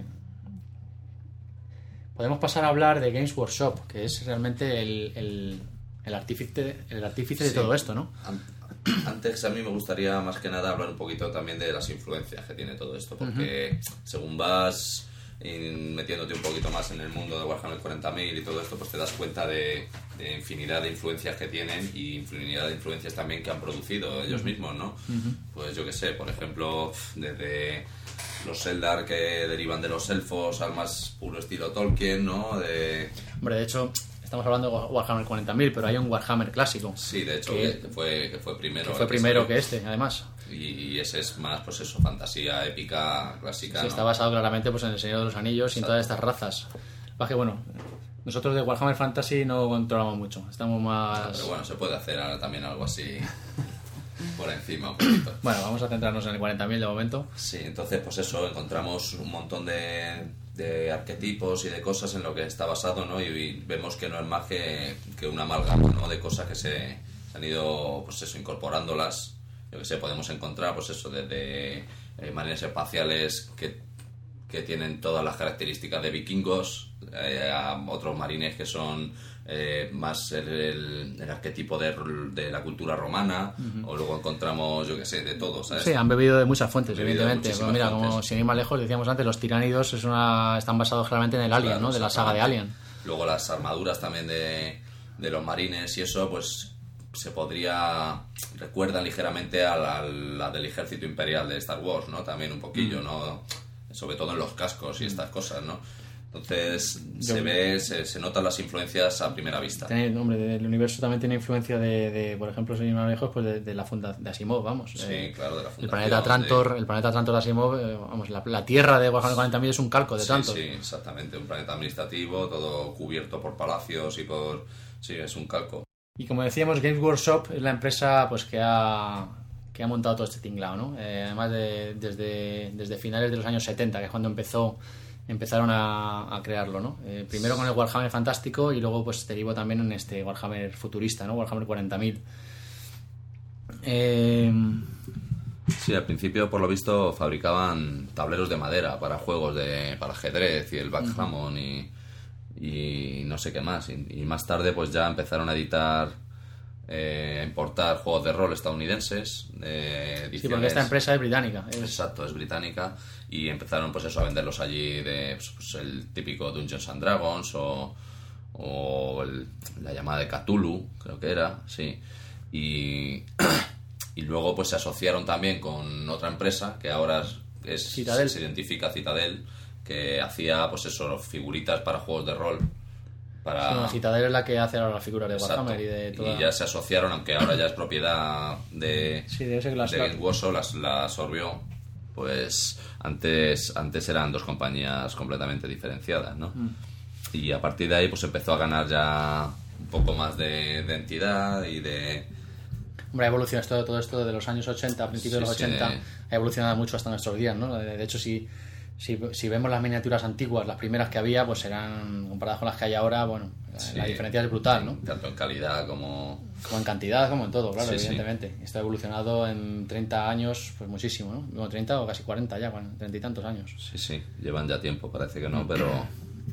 Y bueno, pues eso, desde que empezaron, todos nos acordamos de Hero Quest, ¿no? Ese Hero juego Quest. también que hizo la delicia de los chavales en los años 80. Sí, sí, sí. O el Space Hulk, que ahora hace poco han reeditado. Y por cierto, me hice yo con, un, con, uno, con esta última edición y lo recomiendo porque es un juego... Te trae miniaturas de, de Ángeles Sangrientos, me parece, ¿no? De sí, marines. De, Marines Ángeles Sangrientos No, y de... no los has pintado todavía. Y de, no, y de Genestiles, ¿no? De robagenes Sí, tiránidos. que son tiránidos, sí.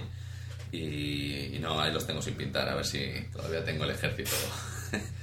Esto de pintar es que es sacrificado. ¿eh? Yo tengo muchas cosas pendientes todavía. Sí, yo también. Es que lleva su tiempo y, y hay que emplearle mucho. Pondremos en, en el post de.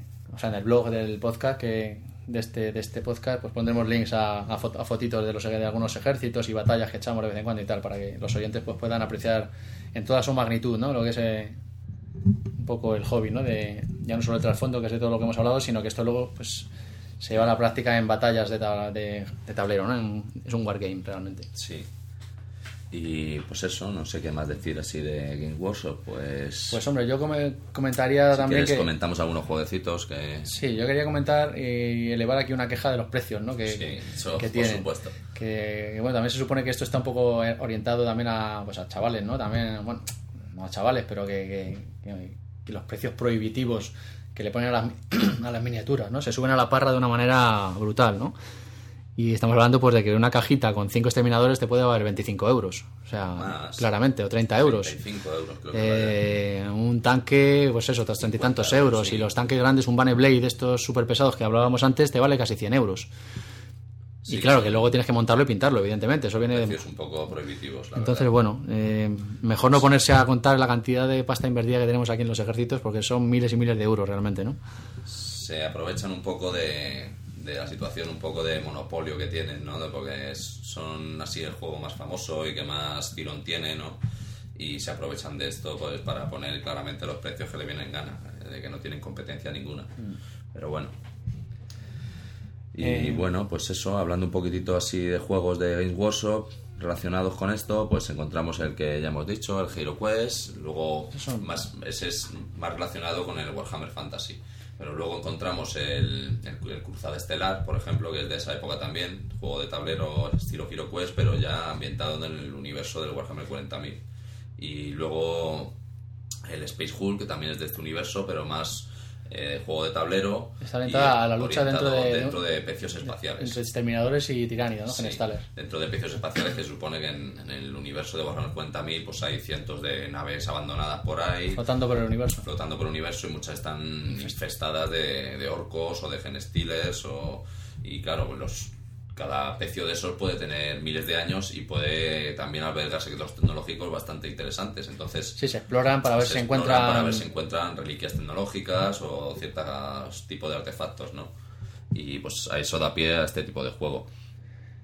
Bueno, Y- los juegos principales, como hemos dicho, es el Warhammer Fantasy, el Warhammer 40.000 y bueno, hace años que ya se han hecho con la licencia del Señor de los Anillos Sí. también, la de miniatura del Señor de los Anillos. batalla fantástica del Señor de los Anillos sí Esos son los tres principales, yo creo que tienen, Sí, ¿no? y luego encontramos lo que han dado en llamar juegos de especialista, pues, que están bien, la mayoría están ambientados en el universo de Warhammer 40.000. Encontramos el Inquisidor, que es un juego de más tirando a rol, rol con este rol que se juega con miniaturas, ¿no? Y las miniaturas son un poco más grandes y y pues eso tiene una serie de reglas orientadas a este tipo de juego de rol. Y luego encontramos también el Battlefleet Gothic, que es un juego de batallas navales en el espacio, ¿no? De, pues eso, destructores, de cruceros estelares y tal. Y también es bastante interesante, ¿no? Son muy pequeñitas las naves y puedes, puedes hacer unas batallas muy... recrearlas muy interesantes. Bueno, había un, ahora ya ha desaparecido, pero había un, un Warhammer 40.000 Epic, Sí, que era Epic 40.000 se Epic llamaba. 40.000, que era pues a escala... Pues los titanes estaban representados como figuritas pequeñas, los tan- eran, eran batallones eran realmente, de mega- tanques, de... Mega conflictos, vamos, a escala, pues eso, A mí no me gustaba mucho eso. No, a mí tampoco mucho, pero bueno, es también interesante. Y, y luego encontramos también, por ejemplo, el Aeronáutica Imperialis, que es otro juego, pero este está basado en, en batallas subatmosféricas, como si dijéramos, ¿no? Dentro de la atmósfera de los planetas, con naves, pues eso, todas las naves del universo del Warhammer 40.000, pero en batallas aéreas, ¿no? Y, y luego también hay otro que sacaron que se llamaba Titanicus, que era pues batallas de titanes, bastante antiguo, que se ya está descatalogado creo, y eran pues eso, unos titanes así y, y, y va- trataba sobre esto, pues batallas con titanes. Así que... Podemos hablar, si quieres, un poco pues de, de lo que es el hobby en sí, ¿no? De pintar miniaturas, eh, construir ejércitos y luego jugar la- las partidas, la escenografía, todo Mm. este tipo de cosas, ¿no? Que estamos también bastante metidos en este mundillo desde hace, ¿cuánto Sí. ya? 15 años, por lo menos. O... empezamos, empezamos realmente con la segunda edición del la reglamento. edición del reglamento, sí, ya- Actualmente estamos en la quinta edición. Y yo te estoy hablando pues del año 91, por ahí, ¿no? 90, 91, cuando empezamos nosotros. Sí, fácil, fácilmente. 91, Esto ha cambiado mucho desde entonces, claro. Ha cambiado, bueno, desde- empezamos otra vez a jugar hace un par de añitos, Sí, o bueno, así, o tres años. tuvimos unos años ahí de, de parón y hace tres o cuatro años empezamos de nuevo. otra sí. vez, nos pi- volvió a picar el Que ahora ya llevamos una temporada larga sin echar ninguna batalla, ¿eh? Sí, hay que remediar eso. Eso ya por compromisos tanto laborales como familiares que... Sí, porque claro, una un batalla, poco- una batalla de estas, la más pequeña, te puede ocupar mediodía o un día entero incluso. Sí, media, una tarde entera. Una tarde entera. Y bueno, ya no digamos si nos metemos en batallas de apocalipsis o batallas de muchos puntos, puede durar 3, 4, 5 días incluso. Hay que Sí, hacerla por partes. Entonces, bueno, pues es una infraestructura y una, un montaje y, y luego jugarla que requiere mucho esfuerzo y mucho un tiempo. hueco ocupado, que claro, tienes, si es una batalla larga, tienes que dejar la habitación Claro, la mesa montada con todo, claro. Entonces, bueno, eh, el hobby empezaría pues por la fase de pintar los ejércitos, ¿no? Y coleccionar los ejércitos. Eh, Sí, el tema de pintar pues es realmente muy sacrificado porque, bueno, requiere mucho esfuerzo y mucho trabajo. son miniaturas de 22 milímetros. ¿no? Sí, bueno, las hay de plástico y de metal. Y claro, vienen desmontadas, las tienes que montar, luego pues, Imprimarlas también. imprimarlas con una imprimación para que agarre bien la pintura, luego ya pintarlas a tu gusto como sea tu ejército. Y bueno, lo de pintar pues también requiere un proceso de aprendizaje, ¿no? Tampoco todo el Sí, mundo... tiene sus técnicas, su- todo tiene su intríngulis. Y luego pues están las conversiones también, porque la mayoría de la gente que, que lleva ya tiempo pintando y tal no se conforma con pintar las miniaturas tal cual vienen, ¿no? Y, o montarlas igual, ya modifica su propia miniatura, le cambia un poco el aspecto. Con masilla verde también. masilla con otras partes o incluso las, las esculpe de cero, hace miniaturas de cero. Hay gente que... Bueno, eso ya a nivel pro pro, sí, ¿no? gente, pues eso, muy- Eso ya hablamos de... Vamos. Pero bueno, sí, modificaciones siempre mola, siempre está bien. a- Y así pues pers- personalizas un poquito tu ejército y, y le das un poco de también el toque trasfondístico que a ti te gusta, ¿no? Y Mm. que- Y bueno, pues de pintar, coleccionar está muy bien, pero bueno, luego lo que realmente también está muy bien es jugar batallas, ¿no? Eh, el juego en sí está muy el muy juego en sí, eh, y bueno, aparte de hacer batallas, pues eso, vale, vamos a enfrentar a estos dos ejércitos, también se pueden hacer batallas temáticas, que está muy bien, eh, te inventas una, un trasfondo, Incluso, incluso campañas argumentales Campañas enteras. que engloban varias varias batallas, ¿no? Entonces, según va ganando una u otra, pues eso modifica un poco el resultado de la siguiente, de las premisas con las que partes de la siguiente.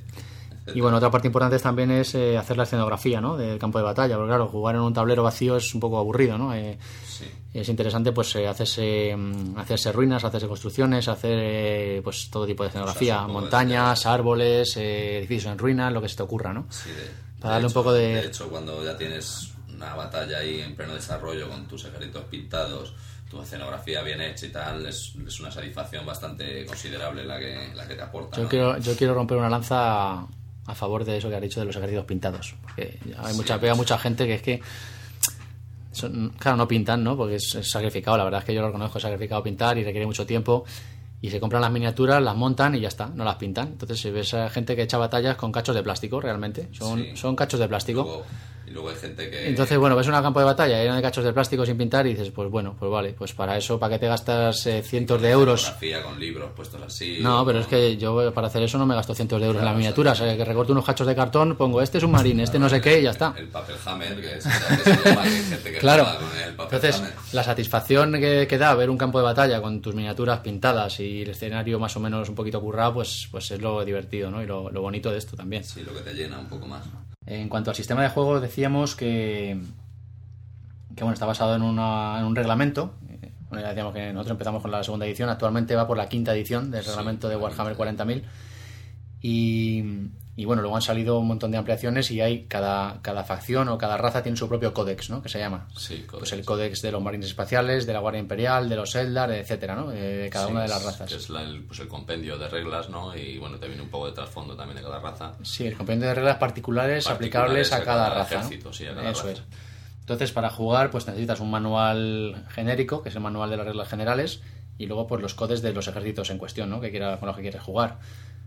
Y bueno, luego recientemente han salido un montón de ampliaciones, eh, empezando por Apocalipsis, Sí, que es para escalas gigantes. Para jugar para bat- batallas a escala gigante, ¿no? Para- batallas de 20.000, 15.000 puntos. sí, Bueno, todo no hay límite de puntos, tenga, pero sin límite de puntos. son batallas brutales. Y bueno, ya estas son batallas, nosotros hemos jugado alguna que pueden durar días. Sí, se introducen también los vehículos super pesados y todo eso que en las batallas normales no, no tienen Mm. lugar, pues por eso, porque valen muchos puntos, ¿no? Y en una batalla pequeñita, pues no, no te vale para meter dos supertanques, un titán y, y de todo. y ¿no? bueno, luego recientemente se ha salido otra que es Planet Strike. Planet Strike sí que son asaltos planetarios. Asaltos planetarios. Son pues como ataques relámpagos contra bastiones y uno defiende y otro ataca, ¿no? Y hay que... Claro. pues- pues Porque eso. luego hay muchos tipos de partida, entonces cada uno tiene sus reglas Sí, particulares. luego también han sacado otra ampliación que se llama Planetary Empires, que es como un generador de campañas. Eh, tienes un mapa tridimensional así de plástico, modular, y tú pues lo pintas y te haces como tu mundo con tu campaña, y entonces sobre ese mapa pues es donde los ejércitos interaccionan. Entonces cada... Tú vas jugando batallas Vas y jugando luego batallas los resultados pues los vas apuntando en el mapa, ¿no? refleja Para- en el mapa, claro, para Eso es. jugar batallas de, o sea, campañas de meses, ¿no? Entonces, pues, es bastante interesante también.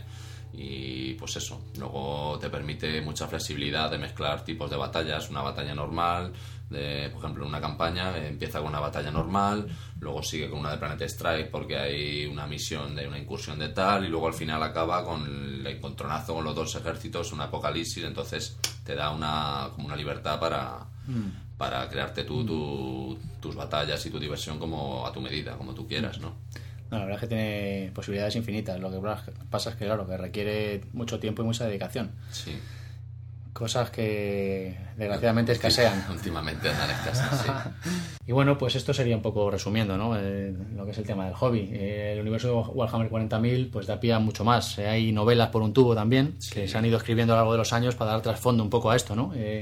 Yo destacaría, pues hay una serie que es de que se llama La herejía de La Horus, herejía de Horus, sí. que te, te narra toda esta herejía de Horus que, de la que hemos hablado, ¿no? Toda la pues eh, la reconquista del imperio por el emperador, eh, la traición de Horus eh, y bueno, pues todo, todo este proceso, ¿no? Sí, de momento... Son un montón de libros. ¿Cuántos llevan ya? Llevan 12 y en previsto que salgan otros 4 en castellano. Do- Los 12 que primeros que he dicho están ya traducidos al castellano. Pues nada, la herejía de Horus muy recomendable si hoy queréis adentraros en este trasfondo. Y luego podemos encontrar pues, de otras temáticas también, ya porque esto es en el siglo. Claro, la herejía 31, de Horus claro. se, desarrolla en el año 30.000 más o En menos. 30.000 o así, ya en el año 40.000 pues ya encontramos otra serie de sagas también muy interesantes, como puede ser, yo que sé, Tormenta de Hierro, del Graham McNeil, ¿no? O- Eso habla de los ultramarines, de los básicamente. ¿no? ultramarines, Tiene sí, como protagonista. Como protagonista el capitán Uriel Ventris Exacto. de los ultramarines. Y es una trilogía también, que forma parte...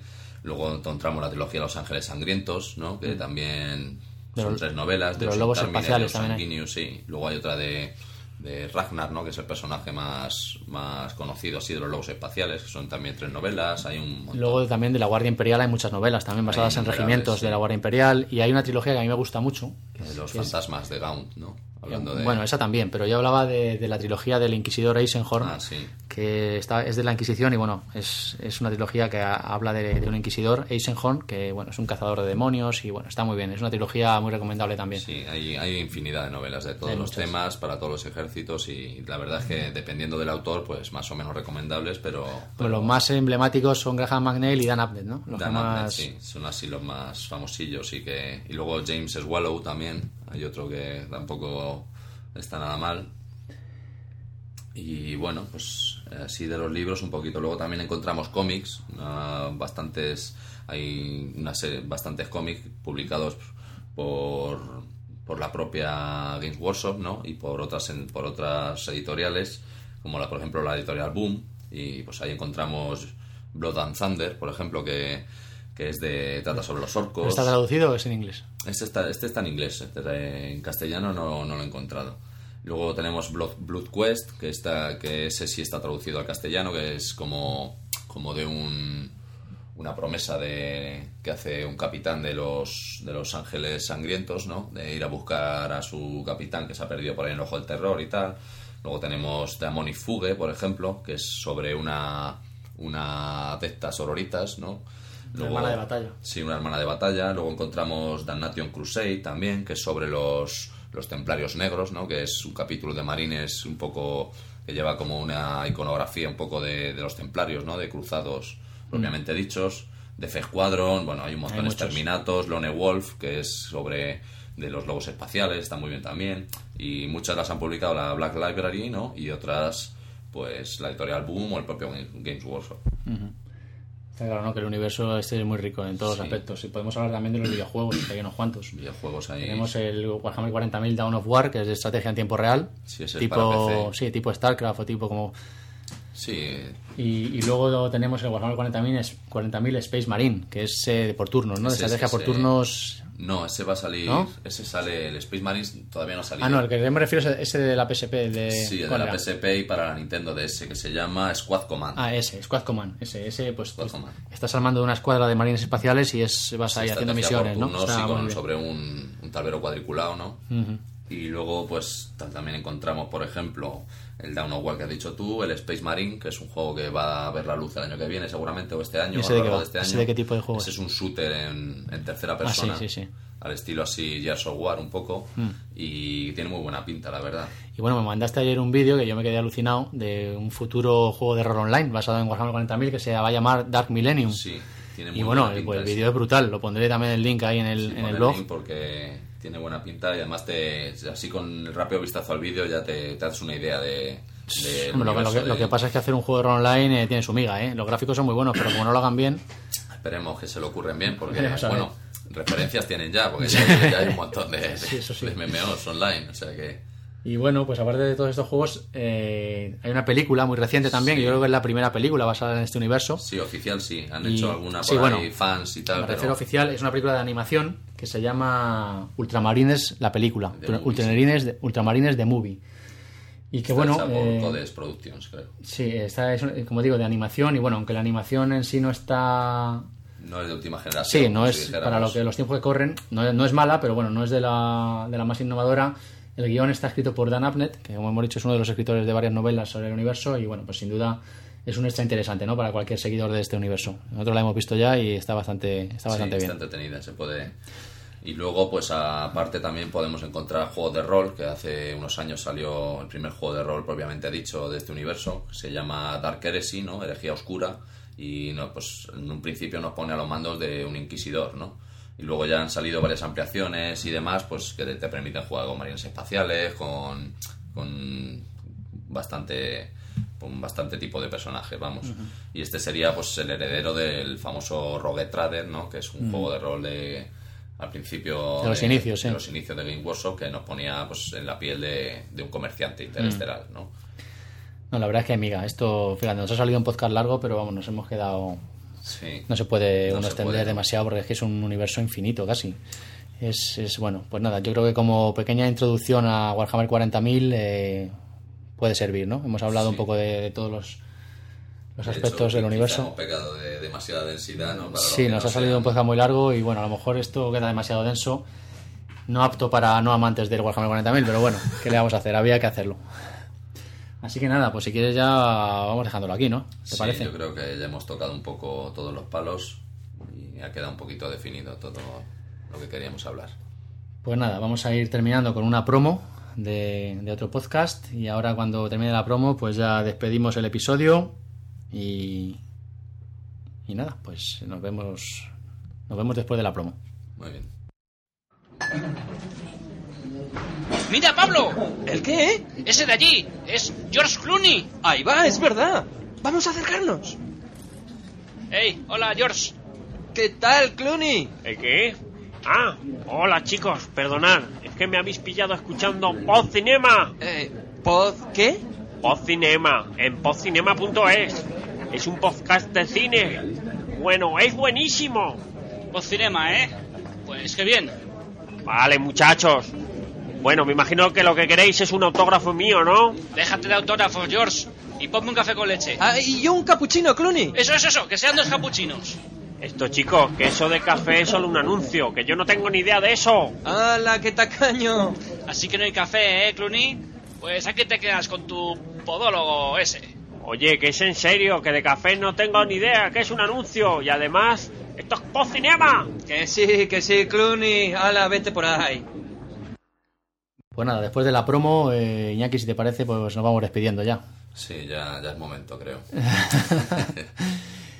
¿Quieres decir algo antes de...? Bueno, yo básicamente, pues nada, que recomendaría pues, a cualquiera que tenga ciertas inquietudes manuales, ¿no? De que le guste el modelismo o que le gusten los juegos de estrategia y todo esto, pues que se, que se asomara un poquitillo al, al universo este de Warhammer y echar un vistazo a ver si le gusta, porque ya digo que, que tiene, tiene miguita y tiene bastantes cosas que aportar al- a alguien que, algún aficionado a esto, al modelismo y a los juegos y tal.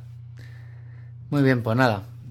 Poco más podemos decir ya sobre el juego Warhammer 40.000. Creo que hemos tocado todos los palos, eh, aunque sea uno brevemente, para no alargarnos ya demasiado, que lo hemos hecho de todas maneras. Y nada, sin más os recuerdo, como siempre, eh, las formas de contacto. Estamos en el blog eh, www.labibliotecadetrantor.com eh, la dirección de correo para lo que queráis, la biblioteca de y bueno, ya sabéis que hay grupo de Facebook, eh, lo buscáis por la biblioteca de Trantor y en Twitter pues eh, yo estoy como arroba maugan, la primera A la sustituimos por un 4 y el Twitter del podcast arroba betrantor. También estamos en iTunes para suscribirte fácilmente y en iVoox. Y nada, espero que no haya resultado esto demasiado denso, que yo creo que sí que lo ha sido, pero bueno. Un poquito, pero bueno, es que el tema lo requería, no Sí. había otra forma. Y espero que sigáis ahí para el próximo episodio. Nos oímos, adiós. Hasta la vista.